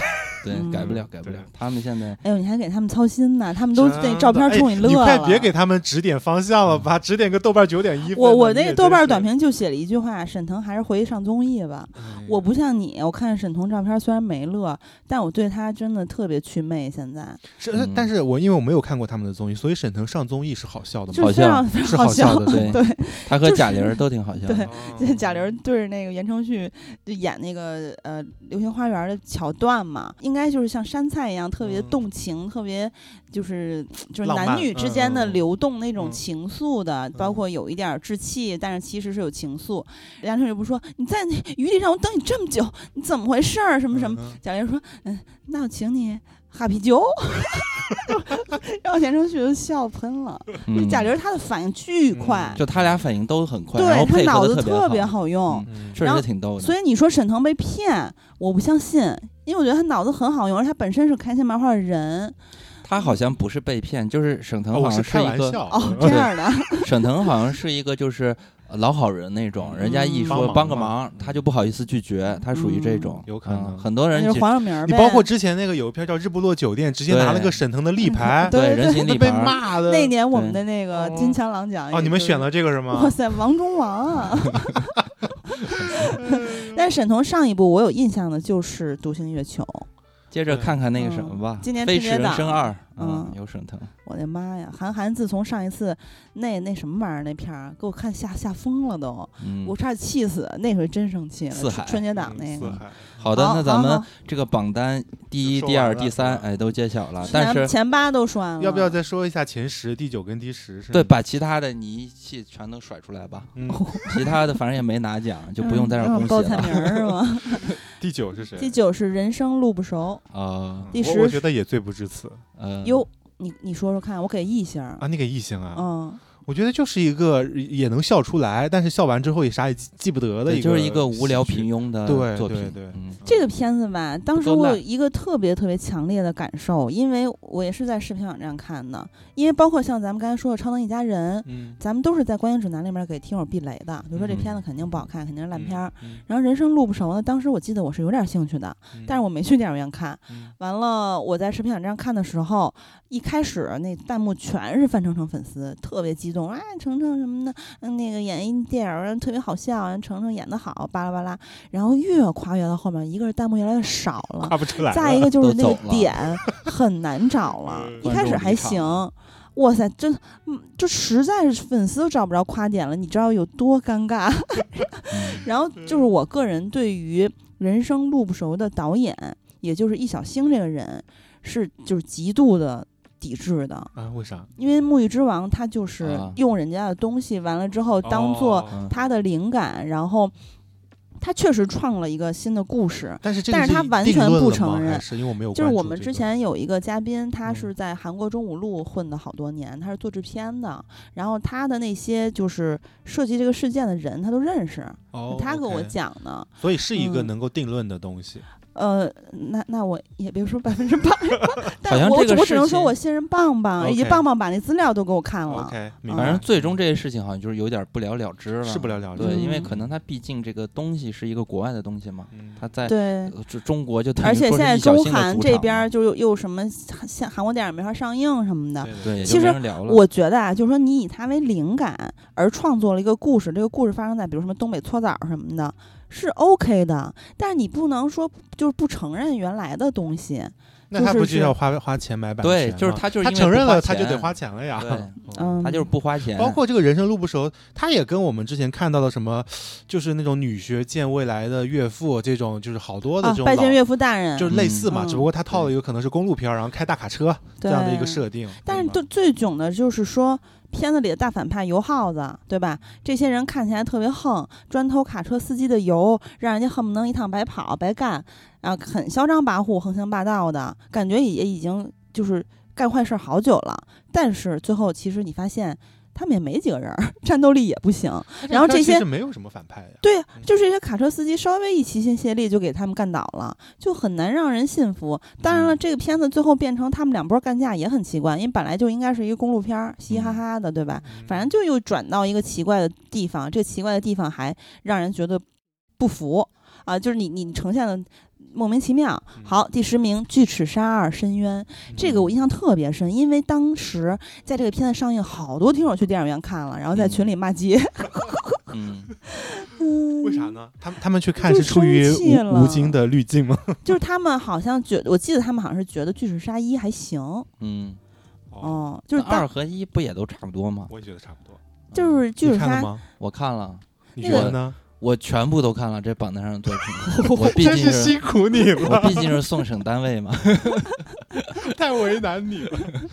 那你然后我我觉得金，巨齿鲨就也是属于那种无聊的、烂他的，也没有真的就是很像是那种十年前会拍出来的那种，老东西。就中美合拍片，老东西可还行的。嗯。对，就是。而且金哥有不的台词，他演的可差呢。金哥有一句台词是“你丫闭嘴”，嗯，他那个话就感觉卡在空中，空气都凝固了。嗯就哎呀，虽然说我也就是觉得没啥好提的，就是不值一提。嗯接下来，接下来这个我没有看，对不起大家，我只看了榜单前十你继续名。说，但是后面也有我我看过的嗯，反正就是第十一名《回廊亭》我没看，回廊亭为什么才十一名？就是这这是我的年度前三甲。呀，太烂了吧击个掌 好好说说来。哎，回廊亭太烂了，太就这烂了。里边呢有很多东西是我看不明白的，比如什么 刘敏涛为什么要杀轩轩，为什么主动向任素汐去坦白真相？你明明是背后的大 boss 嘛，哎，主动就交代了。还有这个烧死高进的真儿子，这个意义是什么？是吧？真儿子死了之后，他们也得不到遗产呀。那这真儿子为啥还要来呢？就整个这个逻辑啊，就是全都是有毛病的。你看完之后，主打的一个推理，结果这里边没有推理，而且还有一个还有一个这个罪恶的起始嘛，就是这个高进要控制刘敏涛，刘敏涛他要复仇嘛。那高进为什么要控制刘敏涛？我都不知道你说啥。我也我也高忘了进是 不是高进是刚刚向我投来了求救的目光，但对不起，我已经忘掉了。然后这个任素汐，她就是呃当年这个顶替真儿子被死的那个人嘛，我以为死了，但实际上没有死嘛的女朋友。但是呢，她爱上了这个人，对吧？然后任素汐呢，她就是回来了之后想要复仇嘛。然后在这一年的时间里，任素汐直接就从曾经的叶童变成了周律师。哎呦，这都太扯了，就一点推理都没有，等于说一个大侦探带着线索来破案，然后凶手还主动的把这个反转的这个关键的呃悬疑点还给交代出来了，然后最终呢，警察再过来把这个故事线啊给你串一下，结束了，这有啥意思？这片子？侦探干嘛的？侦探 太搞笑了，这个片子，这种片子就属于也是那种降智，但是它的降智是呃不像那个低能一家人的那种降智，就是恶心你，而是他没有能力想要去拍一个悬疑，他写不出来这样的故事，嗯我觉得是这样。然后呢，那最终呢就做了一个屎给你看，怎么的，丽丽？没有怎么的，你为啥特别生气啊？就他也肯定也没。看懂吧？我看懂了，但是我就是觉得就是在就是也是在扯淡，就是觉得说，就是因为。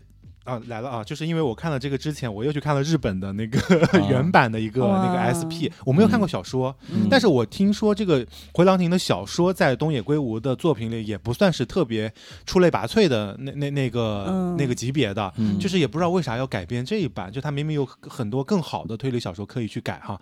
然后看完看了原版，原版就其实有的东西就讲的挺模糊的，就我可能是属于那种有点笨的，虽然我以前一直看柯南啥的，但是 好像没啥关系，对不起。但是就是你拍推理的东西，我真的就是需要有东西你给我讲明白。嗯啊、就是不然我就会很困惑啊，这是怎么回事？那是怎么回事？就可能因为我太笨了。然后，然后我就看完这个《回廊天》，我就想说，妈呀，这是魔改吧？就是就是嗯觉得说，就是忘了，就是觉得说怎么能改成这个鬼样子？然后就是逻辑也不通顺。嗯，然后警察来的那一段，然后又整个又整个类型又往喜对喜剧喜剧上去啊靠，很然后最后又整出了一套今日说法，就也很离谱。嗯然后最后，然后整个片子的宣传的时候，又打的又是那种好像那种女女的那种啊，对，啊那那那种情愫啊，那种感觉，就是让人觉得挺挺无语的。反正就，嗯，嗯，嗯就是，差评，哎，反正好不想不想提它。那咱们来十二名吧，因为这个片子呢曾经是哎，回廊亭不是第十吗？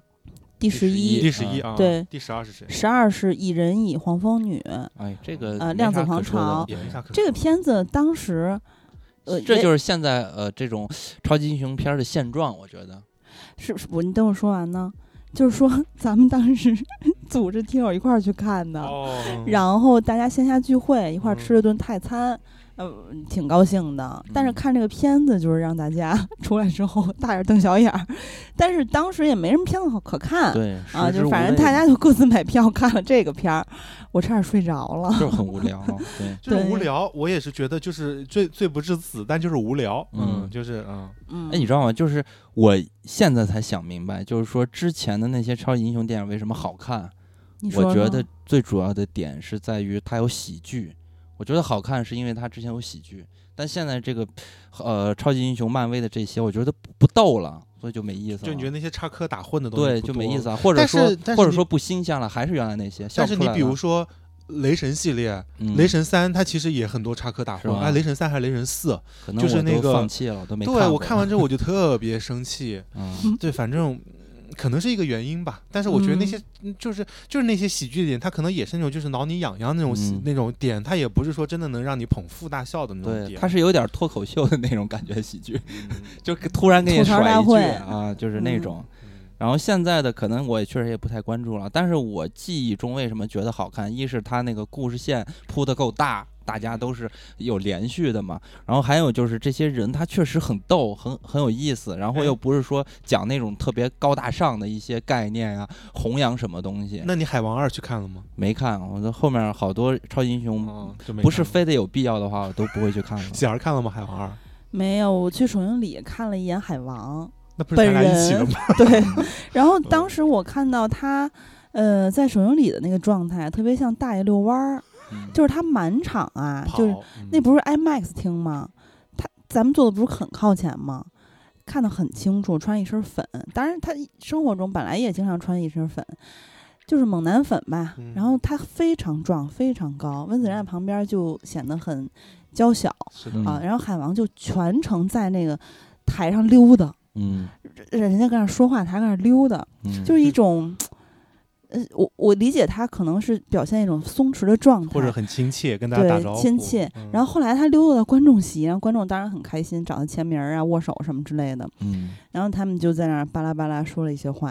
然后当时我们看了一个片段，说实在的啊，我可能之后还是会看一下。就是最近因为要准备这个烂片儿系列，又要搞这个佳片儿，还没顾上。但是海王，等出资源了看吧。但是海王我还是有感情，就还是之前说的那个，我看过漫画，看了也不是全看了，就是说看了一些。完了，我有一个幻 梦想，就是想要和动物交流，比如说吧，嗯那个刚那个什么那个《X 战警》里头那谁。这个万磁王的女儿吧，嗯还是谁来着？反正就是他女儿可以跟动物交流，我非常羡慕，我为此愿意一胳膊长一胳膊短，啊、就我不愿意。就是我很想有这个能力。然后海王他是可以跟海里面的生物交流嘛？哇塞，我我可以潜入深海，我可以去那马里亚纳海沟，我跟我可以跟那谁一样，那什么玩意儿来着？拍泰坦尼克号那叫谁来着？碧水金金兽，大哥了，那导演。卡梅隆，我可以跟卡梅隆一样，但是我可以徒手游到那儿，嗯完我还可以跟大海马交流，还可以骑海马。那 海洋太大了，海洋里面有太多太多未知了，我真的很羡慕他，所以我还是会看的啊。那咱们再说另外一个超英，这个超英我觉得就是一个大傻子，但是他人设就是大傻子，不是第十三名《雷霆沙赞：众神之怒》哦，雷霆沙赞，嗯，嗯，这个我没看，你们说说吧。啊，这个我也看了，这个片子就是也是很无聊嘛，很傻，但是他傻的是有道理的，因为他毕竟是青少年变成的超级英雄，所以就比较傻。嗯他就是一个少年嘛，虽然整个嗯片子呢，把那些大反派什么搞得也跟他们好像变成了小孩儿在打打闹闹一样的感觉，就整体把整个片子全拉下来了。所以就整个片子也是不值一提，其实小时候啊，我有一个特别喜欢的电影叫《勇敢者游戏》，小时候给我吓坏了。完了，后来长大之后呢，我们我们那会儿也专访了道恩·强森，就是巨石岩石嘛，他演的二零一七年那个新的《勇敢者游戏》叫做《决战丛林》，然后这里面的所有人也都是。到了其，就是就以一个成年人的呃身体状态，但其实是青少年的心智。嗯，这个片子评分也还不错，就不只是我一个人觉得还有点意思，嗯、就是它以冒险元素来吸引观众，因为老版的它就是很冒险的嘛，《勇者游戏》。但是其实我我个人觉得冒险元素基本清零，但是我还是被杰克布莱克逗笑了，就他他这个身份的割裂，就像沙赞不也是这样吗？嗯我觉得那个要更有意思一些。如果看沙赞，还不如去看那个。那没有什么关系的。这不是一样的呀，都是成年人的肉身，然后很强大，但是内里是青少年，然后他会有一些割裂的行为，看起来很幼稚。你 没有懂我在说什么？我主要是觉得沙赞的第一部就很无嗯聊，然后嗯我也没有太看懂这个超级英雄，就他的人格魅力在哪里。确实，然后就第一部我看了就很很很不喜欢，然后第二部我还是去看了，是也是蹭了一个 观影团的名额，看的还是 IMAX 还是啥，也去看了，嗯看的我就是全程皱眉头。我想说，这这反派的三个人，就是都已经能。就是成为那种祖孙三代了，然后他最后嗯说他们是三姐妹，我就想说，嗯，嗯 就是就是很莫名其嗯妙。然后就是，但是但是这个片子可能让我比较惊讶的是，它里面有一句台词就是这么直接的翻译出来了，就是他说我出柜了啊、啊你还记得吗？对对对对有一个小胖子还是谁啊？就是然后大家说我们都知道，嗯对，然后后然后哎，我看的时候说啊，我就说啊，这个是可以播的吗？就是可以哎对，翻译出来的吗在大陆上映的时候也对是大陆上映的时候这句话保留了，嗯对，就还可以挺惊讶的。所以这个片子你别的不说，这里边的打斗嗯甚至比什么黑豹、小美人鱼、变形金刚还要多一些。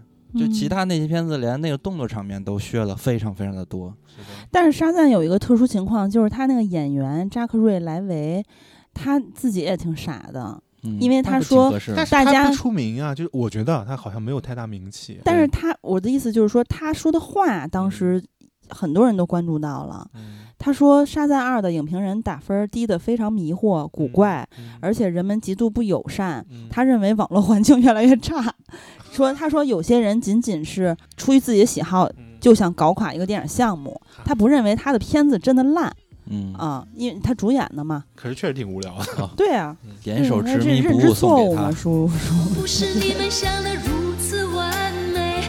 我承认有时也会辨不清真伪，并非我不愿意走出迷堆，只是这一次，这次是自己而不是谁。要我用谁的心去体会，真真切切的感受周围，就就算痛苦，就算是泪。也是属于我的伤悲。我还能用谁的心去体会，真真切切的感受周围。就算疲倦，就算是累，也只能执迷而不悔。好，最后一个，好，不是第十四个。第十四，啊，倒数第二名是《扫毒三人在天涯》。我靠，这个哎，爆炸秋可有意终于来思了。这个片子是我所有榜单里边看的最开心的一部，因为它提供了很多很多的笑料，我不知道你们有没有发现？我是警察。不是不是，啊，这里边我给你举一个啊，这里边就是咱说其他的片子哈，制作精良一点的哈，它它也不会出现那么多的 bug。这个片子里边就出现了很多的 bug。这里边郭天王从泰国打电话给香港的古天乐报信儿的时候，通风报信的时候，话还没说完，手机就没电了嘛。但是呢，镜头给了一个手机的特写镜头，你明明可以看到那手机的电量还有八十五个。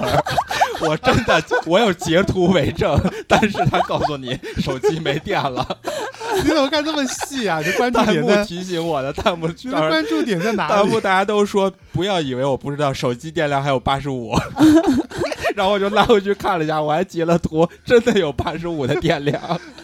然后但是他就告诉你手机没有电，自动关机了。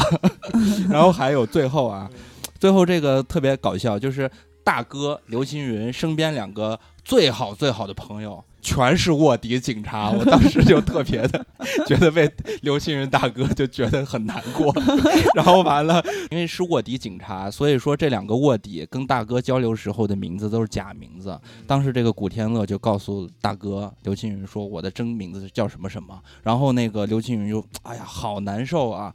我最相信的人背叛了我，回头一指，指着郭天王说：“Billy，那你又叫什么呀？” 然后郭天王说：“我叫张建行。”然后弹幕齐刷的：“你好，张建行，我是工行，我是农行。” 就是所有的银行都发来了慰问和贺电，不是你有事儿吗？你看这个片儿，你看弹幕那就没法看了呀。笑死我了！这个片子。这种片儿就得看弹幕。哎，我去电影院看还有还有还有，就最后他不是那个呃要要炸这个这些总司令的地盘嘛，这个村庄。然后当时那个郭天王爱上的那个女孩，那女孩说不要不要，你不要救我，你不要管我，加上我是你的累赘，是吧？然后这女孩就抱着头扭着腰就那么跑，你知道吗？跟那个封建小脚女人一样的姿势在往前跑。刚说完这句话，刚跑出来可能才有十米，一个从天而降的炸弹就直接炸在他脑袋上，你都不知道是这个炮给的太准，还是这个唯一的女主角接的太准，就 一下炸没了。炸没了之后呢那炮弹真的从天而降，炸到了脑袋上，然后回头。郭天王再去走到他被炸死那个地方，发现他还有地上有一块他的布，就伤心的抱起那块布就哭了。当时就说这炸弹把人都炸没了，那衣服炸的还这么完整。这片子太好笑了，笑死我了。我就记得，我就记得片子里片子里面是那个谁，郭富城说了一句“我是警察”，然后那个电影院里全场爆笑。嗯，就是这说明什么？这说明你这个东西，这个台词已经。就是演员的信念感已经不足以支撑观众了，就到那个地方，大家都觉得这是一个笑点了，那你说明你整个片子所要建立的东西就破了呀，嗯这是不合理的。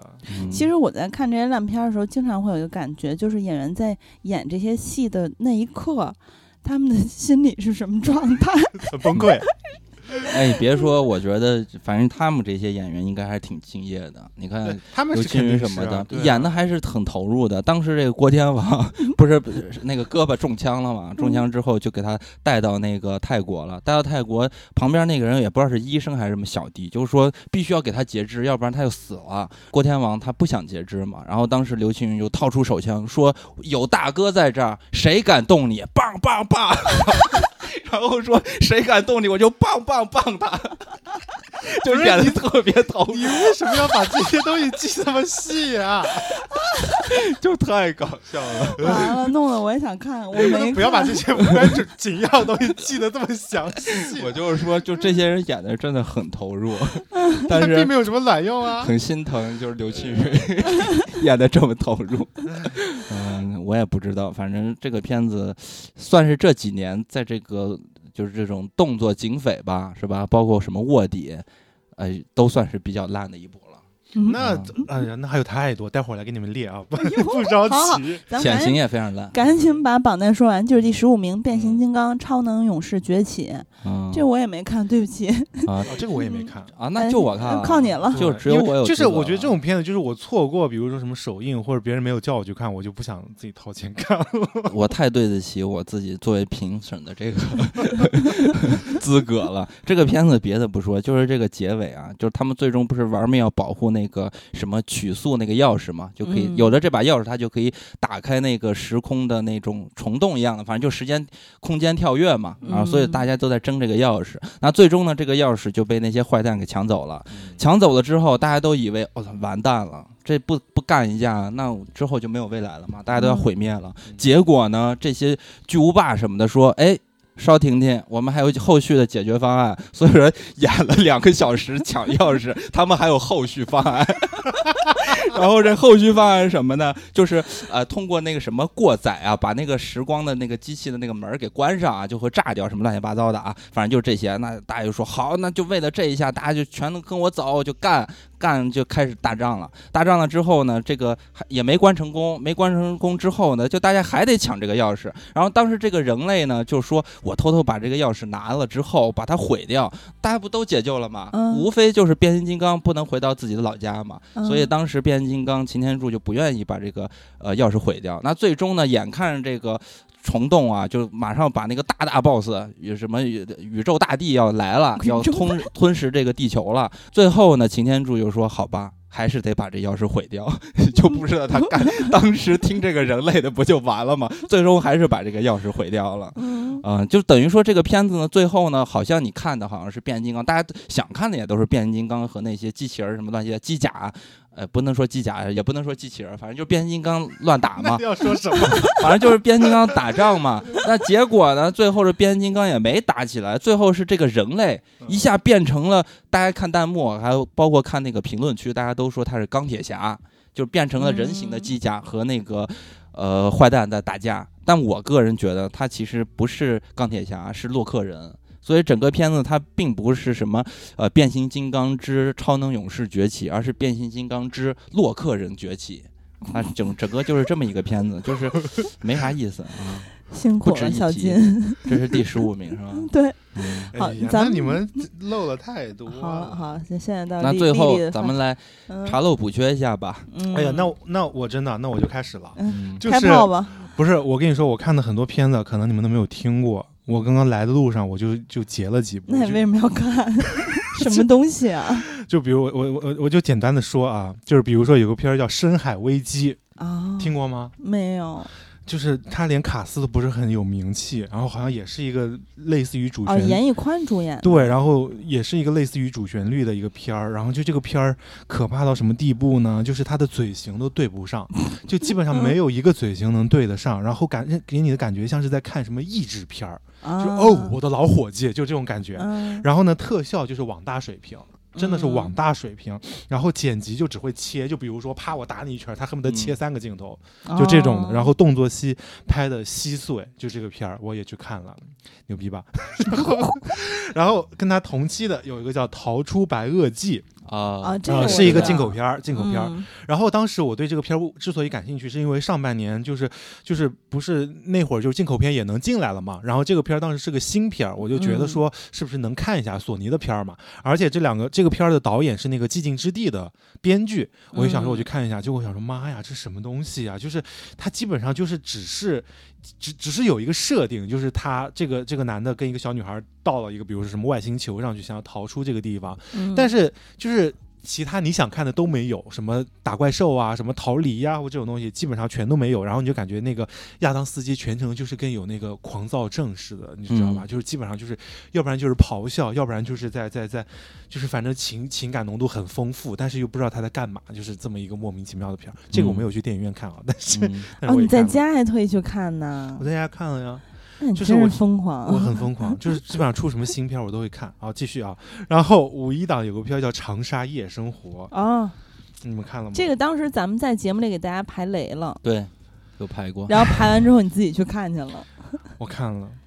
然后这个片儿就是我想说，就是我我最气的是什么？就是就是这个片儿看完了之后，当时是谁是在朋友圈发了好长一段话，意思就是想说给这个片儿就是喊喊冤，说没有什么排片什么之类的。嗯，我想说一点都不冤啊，因为拍的就是很难看。嗯就这种嗯片子，就是我们大概都知道，这种片子就是属于那种我刚刚说的 city walk，就是城市漫游的类型。就比如我们一想到什么《爱在》系列，对吧？嗯就是男女主角他一开始比如说不认识，然后他因为误会，然后产生了联系，然后他他就相当于说是移步换景嘛，就是嗯这个。这个城市，它其实某种程度上相当于是相当于是这个片子的另一个主角，嗯，然后你的两个主演，他到了不同的地方之后，你需要通过这个背景，然后体现出这个城市它的背景的一些特色。嗯。那我觉得其实你在长沙是一个有很多话可以说的就是。对。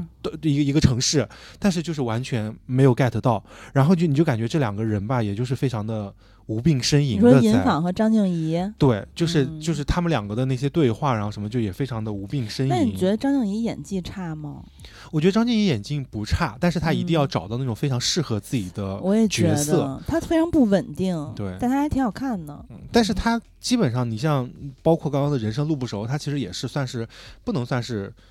算是女一吧，但是可能在整嗯个片子里，可能也就是可能呃三番或者什么之类的，嗯对吧？？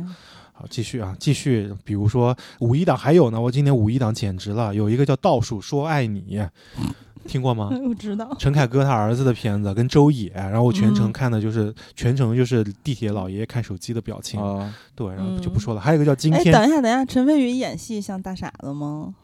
这是我能说的，他怎么不能说？他 他是是不是呆呆的？就何止是呆呀，就是反正就是嗯，算了不说了。你然后说说我听听。不是，就是因为这个片儿就真的也没啥可说，它就是那种嗯很同质化的国产青春爱情片儿，就是你嗯看一部跟看十部没有任何的区别，哦，对就是这么一个 Sir 帅不帅？帅，特别帅，嗯，就是，然后还有一个 Sir 太单薄了，我真的觉得他演偶像剧都不是很合适，他应该稍微但他之前不是跟张婧仪那个片儿，那个剧还挺出圈儿的，那个。嗯，你说那个好多好多热搜那个，对啊，对啊，不是说那个剧帮他挽回了一点口碑，但那个不是也有好多人说是他们就是自己买的什么买的，有的热哦搜的那个词是非常离谱的。哦，是吗？但我也不确定啊，因为嗯我并不关注阿 Sir，只知道他 可可以坐下谁要了。关注他？好，下一个嗯就是同档期的另一个叫《惊天救援》，哦，啊，这个当然好多听友去看了。是我觉得叫惊天巨烂，就是嗯。嗯就是也是一个讲消防员的一个主旋律的片子，但是就是嗯。跟之前我们看过的那些什么呃，有就是郭子健拍过一个，谢霆锋演的那个救火英雄，救火英雄还是不错救火英雄还不错。对那个，然后还有一个叫也是彭氏兄弟拍的，叫《逃出升天》，那个其实也嗯能看，但这两年拍的之前的有一个叫《烈火英雄》，就黄晓明的那个，我觉得就很差了，然后这个就更差，嗯就算了，不想说了，反正就也很难看。然后再往后就是都是这种，就是看起来像是港片，但其实是陆港合拍的片儿。下一个叫《暴风》，哦就是王嗯千源跟陈伟霆演的。我的妈呀，这是啥呀？就是也是陈嘉上，就你就感觉这些。这些就是以前的这些还不错的这些香港老导老导演，现在一个个都跟鬼摸了头似的，就是完嗯全就是、就是你要说他不在状态吧，就是他也还能还能接到项目；你要说他在状态吧，但是真的不知道他们在干嘛，就是怎么躺平了，属于是。就是对。然后我就没，有找到方向。你看看人霸炸秋，人知道天天炸炸炸了。但是我看完《暴风》这个片儿，我就两个感想。第一个就是陈嘉嗯上现在给人的感觉，真的就是一个香港三流导演。我我没有任何冒犯的意思，但是他现在的这些项目给就是这些结果给人的感觉啊，真的就是一个嗯香港的三流导演。你你之前拍过那么好的，那都是过去的历史嘛，但是你不能嗯总活在功劳簿上吧，对吧？然后第二个就是我真的我真的希望大家不要再找。就是这种主旋律的项目吧，就是也不能这么。说，说了可能会被找上门。就是谨慎去找王千源演戏吧，因为他啊的戏路也有点被定型，对就是让人看的有点厌倦，嗯就是看烦了。王千源真的好可怕，就他演那个翻拍韩国那个，什么嗯大大龙虾人物吗？龙虾刑警，呃，但龙虾刑警也是他演的，对对，我特别可怕，他演的就他有点可惜，他后面一直演这种警察，对，就是很被定型，很被定型。就他最早出来的，当时是那个解救吴先生，大家觉得哎演的挺不错的，对对吧？然后但是你嗯后来你不能老演这些吧，老演演硬汉这种，对，然后还有叫一个叫别叫我赌神，这个也是一个啊积压片儿，是发哥的。对，然后整个片儿就是也也是看得我快疯了，就是土到像是三十年前的故事，你知道吧？然后这一听就是烂片儿，片名儿都暴露了。说的我叹一口气。这个编剧是庄文强，编剧是庄文强，但是嗯他就是被羁押很多年，然后整个故事也是那种就是就是那种就是。就是老中爹这种浪子回头的这么一个故事，让人看到就是狂翻白眼吧。嗯，而且这片子上映的时候，廖启智都去世了。是的，嗯然后再往下啊，再往下有个片儿叫《爱犬奇缘》，我操！如果你要是把你要把这个片儿放里面，我一定要投他。这个片儿就他妈是个神经病。就是现在这个年代，就是不仅仅是你爸、你妈、你爷、你奶，就是你这七大姑八大姨都催你结婚、催你谈恋爱，就你的狗狗都在催催你谈恋爱。这个片儿就讲的是是这么一个，你看看人家香港的新闻女王里头说，嗯骂你、查你、讽刺你，说你找个男人嫁了，你这个人脑头脑太简单了、嗯啊！你是就是那那些话，你知道吧？我给你讲一下，因为你不知道，你不看个剧嘛。他就是说这个这个女孩儿，其实她我大概知道，就找个对人嫁了吧。他说你你连呃狗咬人的社会都理解不了，更无嗯法在这个人咬狗的世界里存活，嗯，你就干脆找个人嫁了吧。但咱们这个还要搞狗催婚，就是狗催你谈恋爱，就相当于是，比如说打个比方，就嗯我你单身，我俩都养个狗，然后我俩嗯狗先好上了，然后导致我俩就是牵上线了，就这种感觉。哦，就是还是我跟你说的呀，就是把动物拟人是我最恶心的一种做法。嗯啊，不说了，下一个叫哎但是之前我推荐那个狗片儿里头，嗯好多听友就还找来看，觉得挺逗的。然后有的听友也说，嗯，确实那片子有点意思。嗯那个片里就是相反的嘛，嗯就是他那个狗，其实最后说啊，确实没有人想听我说的故事。我想，其实我最了解他，我这个男的，什么，比如说通过我认识女的，呃，但是其实这男的是一变态杀人狂，他后边埋着三具尸体什么的。但是你说这片子连开分儿都没有，没有就是就没人看，嗯对吧？嗯然后而且他是冯绍峰和古力娜扎演的，对啊，就演员也挺有名儿的，对啊，嗯，但是都没有人看，嗯没有人看也。没有任何声音。然后还有一个片儿叫《请别相信他》，这个是、嗯这个是五二零档期的还是哪个档期的？也是那种就是很难看的那种爱情喜剧。然后这个片儿嗯你知道最最最离谱的是什么吗？就是我觉得这个片儿的宣发的钱全都拿去买豆瓣评分了，就它的开分有六点八分，这么高哦非常高，六点八分，我觉得在至少在爱情喜剧这个类型里算高的了。但是豆嗯瓣会修正评分啊，它坚持不了多久。对但是他至少可以，对啊，他那几天至少可以保几天嘛。嗯？嗯，哎，也不想说。然后还有你们刚刚说的，像什么什么什么扫毒啊这种，有个片儿叫《断网》，看过吗？呃郭富城、任达华，对对，嗯，这个片儿也、也够难看的。这个看过的听友特别多对。，然后还有嗯继续啊，还没说完。然后比如说有个片儿叫《三桂情史》，啊，哎，这片儿是我在阅读观指南里说你想想，看，哎，但我嗯没去。别别别看了，嗯，真你的去了我去看了。当时你们还都查我说怎么这你也想看，什么长棍儿什么之类的这种，嗯，他整个片儿，我觉得，我觉嗯得没有太大问题，就是它其实是一个非常充满童话色彩的去讲一个爱情故事，但是。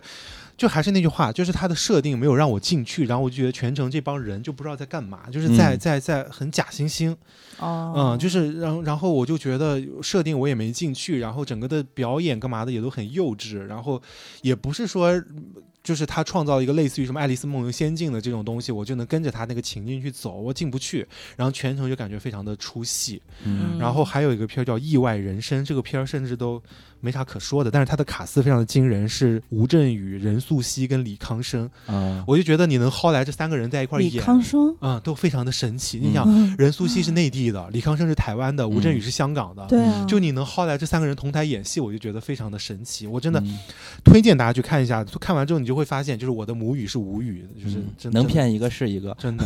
原来那些烂片儿弹幕结尾的时候都是五星好评，能骗一个是一个。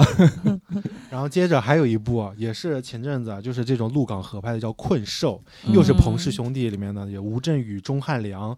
这个片儿就让我觉得特别傻逼的，呃特别傻的一个一个一个地方，就是它的一个设定，就是它里面的一个情节桥段，大概讲的是什么呢？就是一个女的，她被正常嗯害死了，嗯，然后呢，那个男的肯定想帮他报仇嘛，嗯，但别人就劝他说：“哎呀，算了算了，什么什么之类的，就是说算了啊什么之类，就别报仇了。”后来才知道这个女的是被奸杀死的，嗯。然后这个男的就哦。爆发了，就爆炸了，就开始嗯发疯了。我想说这里面好像不太对吧？所以女的就是如果她是正常死的就没关系，就她只她一旦是被奸杀死的，就是她失去了这么一个所谓的呃贞洁的东西之后，然后你男的就就爆炸了，嗯。就是你谁呀、我就想请问，就是还是非常传统的那种对。老男人的视角，就是所嗯谓的要把这种贞洁牌坊就是刻在脑门上的这种，就是让人觉得非常作呕。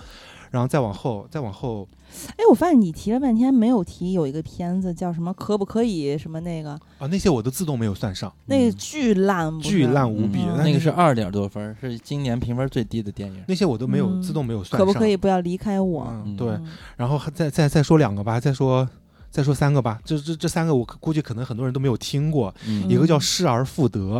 这个片子你知道最神奇的是什么？最神奇的是这个片子二零一七年就杀青了，啊，然后一直压到现在才上映，然后它整个就是基本上就是一个网大，然后它里面嗯人用的手机还是 iPhone 六，看的我都惊了。然后还有个片叫《标战》，《标战》这个片子我为啥会看呢？就是它本来只是香港的一个片儿，嗯你要是你默默上，默默就是就也没啥，但是后来它还内地引进了，嗯引进之后让你知道它是一个赛车片儿。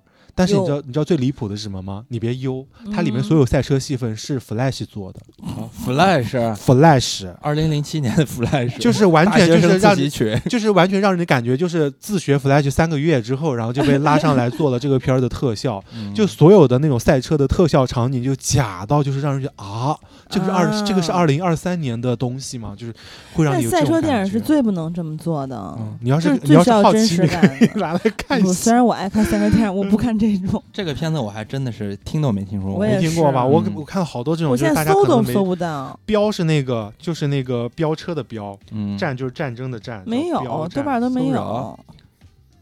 标是那个那个风风旁边加一个炎热的炎，啊，哦不是那个三个犬的那个战，看到吗？豆瓣四点啊零，知道了哦看到了吧？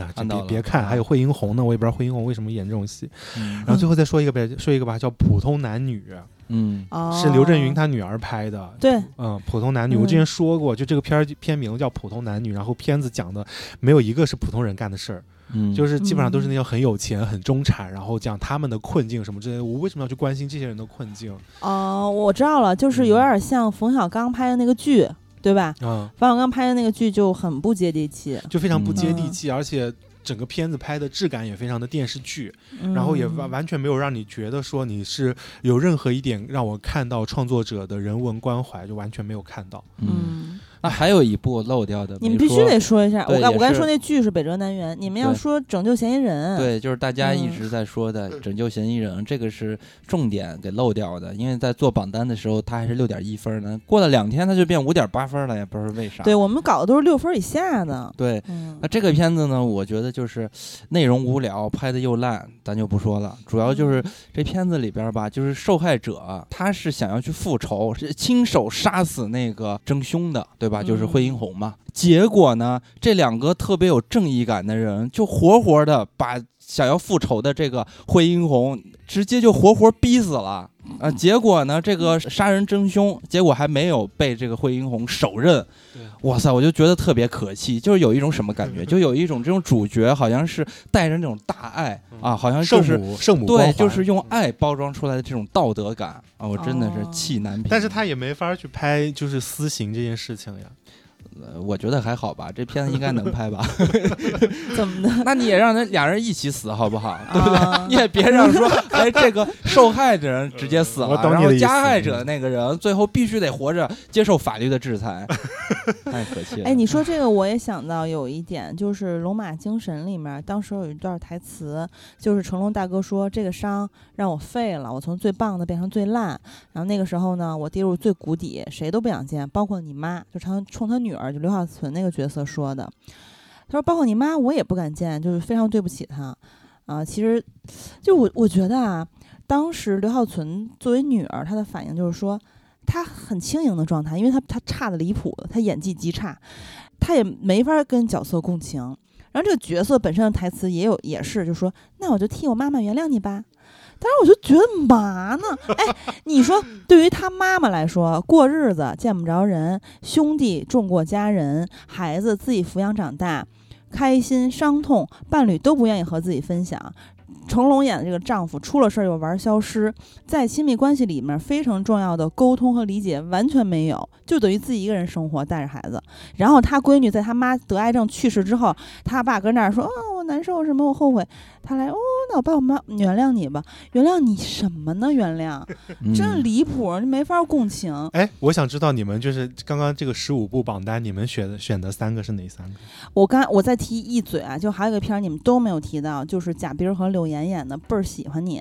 嗯这个片子豆瓣三点七分，只有两千零八十七个人标记，我也不知道我为什么要看，可能我是 当时因为我我前两天才看的，然后我就也是为了这期做准备吧，但是他他都没有进入榜单，标记人太少了，也巨难啊，看。那如果像这种片子，我觉得太多了，很多那种嗯爱情片儿都是对那如果前三名的话，小金先说，我刚才其实都说完了，就是低能一家人、嗯，回廊，亭还有小美人鱼，哦这是我的前嗯三。你你先说吧，我想一下啊。我的是超能一家人、嗯，回廊亭和龙马精神。嗯，很可惜我没有看《回廊亭》，那我就是，呃，超能一家人、小美人鱼和龙马精神。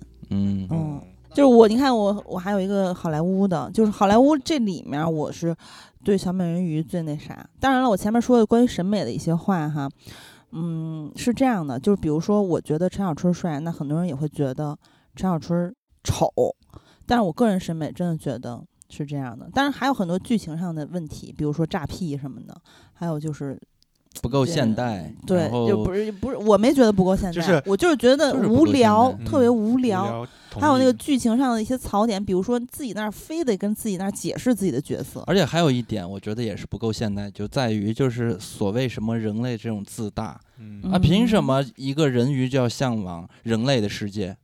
凭什么？都什么年代了，嗯人类对世界做了多少的哎，这你这不种恶心的是你不你事情？这个观点不是跟我的一致吗？就是 这对呀，就是这嗯样嘛。对哎，但是我理解不了你俩，哎因为是是这样的。假如我是人类，我肯定是嗯向往我要变成人鱼，怎么可能人鱼来变成我？对，哦就是比比如说我是人类，那我就就会非常非常的想了解人鱼的世界，对呀，我会非常向往。当然，我不是一定非要变成它，我觉，得就是因为好奇心嘛。嗯，那这个小美人鱼在这个片子里，哎，算了算了，确实是有点落后，别着吧，就是落后啊给他啊找吧什么呀？嗯 然后，呃，咱们现在基本上就这个奖项啊，已已经是呼之欲出了。那不是别呼之欲出啊，不就已经出来了吗？呃，没有，咱们还有众多奖项啊就比如说金枪狼最佳 烂片儿奖，哦那就是你们不是单单只选出前三名呃，对嗯低能一家哦人，那影帝是不是 烂片儿哦影帝？还要排这个呢？那肯定是艾伦了吧？我觉得现在主要就是呃女片儿这个女影帝啊，不是还行 叫什么来着？呃女影后对女烂片影后，你们觉得是谁啊？嗯，我我送给周冬雨吧。周冬雨吧。啊，我觉得我是因为觉得她频率比比较高，我们只能在这个十五部里选。对对，啊，也可以不在，但最好是在 对呀，那你那吐槽半天很多啊。那我选任素汐。啊。嗯，哦，你这个说法确实，我是认可的。就人，哎，我咋的？任素汐是啥啊？就你刚才说的那个。胡杨婷啊。嗯，哦哦，胡杨亭。我得说，今天我的所有发言都是主观的啊，嗯就是因为很多人是，经常听完了之后说，哎呀，丽丽你这个太主观，老大我说我的看法不就是主观吗？嗯播客就是很主观的。对，所以我就说，嗯，嗯，我女女女女角色啊，就影后，我我认。同，我认同，我也觉得任素汐，嗯因为首先咱们看这个榜单里边的电影啊，只有任素汐是大女主的，对哎呃，小美人鱼也有啊，但是我觉得任素汐在这个片子里边，因为剧本很烂啊，这个嗯表演这个角色也就不成立了。对呀，就各方面，然后包括呢，在今年其实任素汐不止这一部片子上榜，对吧？她也是多部，所以我觉得实至名归是任素汐。那行，我输了。我我其实投周冬雨，主要是觉得我我对于她现在选片儿的思路，表示作为一个观众或者影嗯迷哈。也可以理解，因为他想选的片子，可能一开始在立项的时候看起来还行，比如说什么诈骗一些社会事？还有啥哦，还有热搜是吗？对，你看热搜、鹦鹉杀，全都是这种社会，呃，咱不说是不是热点话题，但它是会反映社会现实的东西。但最后拍出来就是真的不太行。然后呢，燃冬这个片子，它又是像刚才咱们说的那种情况，就是我觉得他在选这三个片子的时候，他会觉得这三个片子项目应该还是不错的，但是他全部都 那个但我觉得失败了周冬雨嗯今年就是收到了很多的这种差评嘛。但是我觉得除了热搜，就那两个角色，起码演的是没问题的，对吧？这个演的你会觉得啊而且我是那个人，我觉得这两个片儿就是。就是你是不是烂片，可能也要另说嘛，就是、嗯是对吧？嗯但热搜啊，那个角色确实是不行。他真的演的呃，演的也不行，然后也他也嗯不合适。是但是任素汐呢，我就觉得，呃，他是从那个《驴得水》之后被大家关注，哎但呦，任素汐，我真的觉得就是她的啊演技真的很被高估，这是可以说的。任素汐唱歌是真的挺好听的，但是她演技就是那三板斧，对，就是，呃，很刻板，她嗯演啥都是那个样子，就是眼睛一瞪，对，然后然后就开始我啪啦啪啦掉眼泪，然后就那种又笑不算笑，哭又不算哭的那种我。觉得他就是适合演那个什么，在他乡挺好的里边那大姐那形象，也就他就演那种那亲爱的小孩儿之前那剧，去年那个也挺嗯火的。对，嗯而且包括他现在演戏也是，我不知道是不是回廊亭的原因 给我造成那种质感啊，我觉得嗯就也很电视剧化。嗯啊，没有什么对于角色过多的理解。当然，这个嗯，他接到的项目也没有特别好的电影吧，我觉得。但是他的项目其实挺多的。嗯，嗯，嗯，所以实至名归。那咱们今年这这这个奖项就圆满成功，有没有最佳导演吗？就 是希望这些啊最佳最佳导演团队给开心麻花吧，哦，你对吧们可以啊，支持支持得给他一个。最佳导演。那最佳导演就是宋阳了呀，这还用说啥呀？最佳编剧 都是、哎我我觉得最我觉得最佳导演是宋阳，我也嗯我也投宋阳。嗯，真的嗯就是嗯感觉不会拍，对，嗯今年最大的这个赢家就就是低能一家人嘛，嗯恭喜恭喜恭！喜恭喜！开心麻花嘛。对，然后也希望大家不要来找我们，不要搞事情。以上纯粹是 就是开玩笑。有关部门的 责任跟我们无关，好吧？那咱们本期嗯金苍狼奖就圆满成功了。嗯然后，呃，送给他们那个以上的这些电影啊，大家如果生活无聊，想找点乐子，我觉得还是可以看一看的。我现在就觉得《扫毒三》最有意思，因为嗯看金刚的描述特别精彩。对，但我也不会再看。配合弹幕可食用。好的，那咱们本期就到这里吧。然后下一期我们就来，是应该是好片了吧？四观影之最叉叉。对，下一期哦我们来给大家现在那个豆瓣儿的年度报告也出来了。对，下一嗯期我们来给大家安排一下今年我们看到嗯的一些很好的片子，而且是各种情况的好啊。因为我们不是嗯那种单一的，只是从一个家的角度来去分享的。我还要说综艺和剧，嗯好的，那咱们本期就到这里，跟大家说再会。再会。拜拜。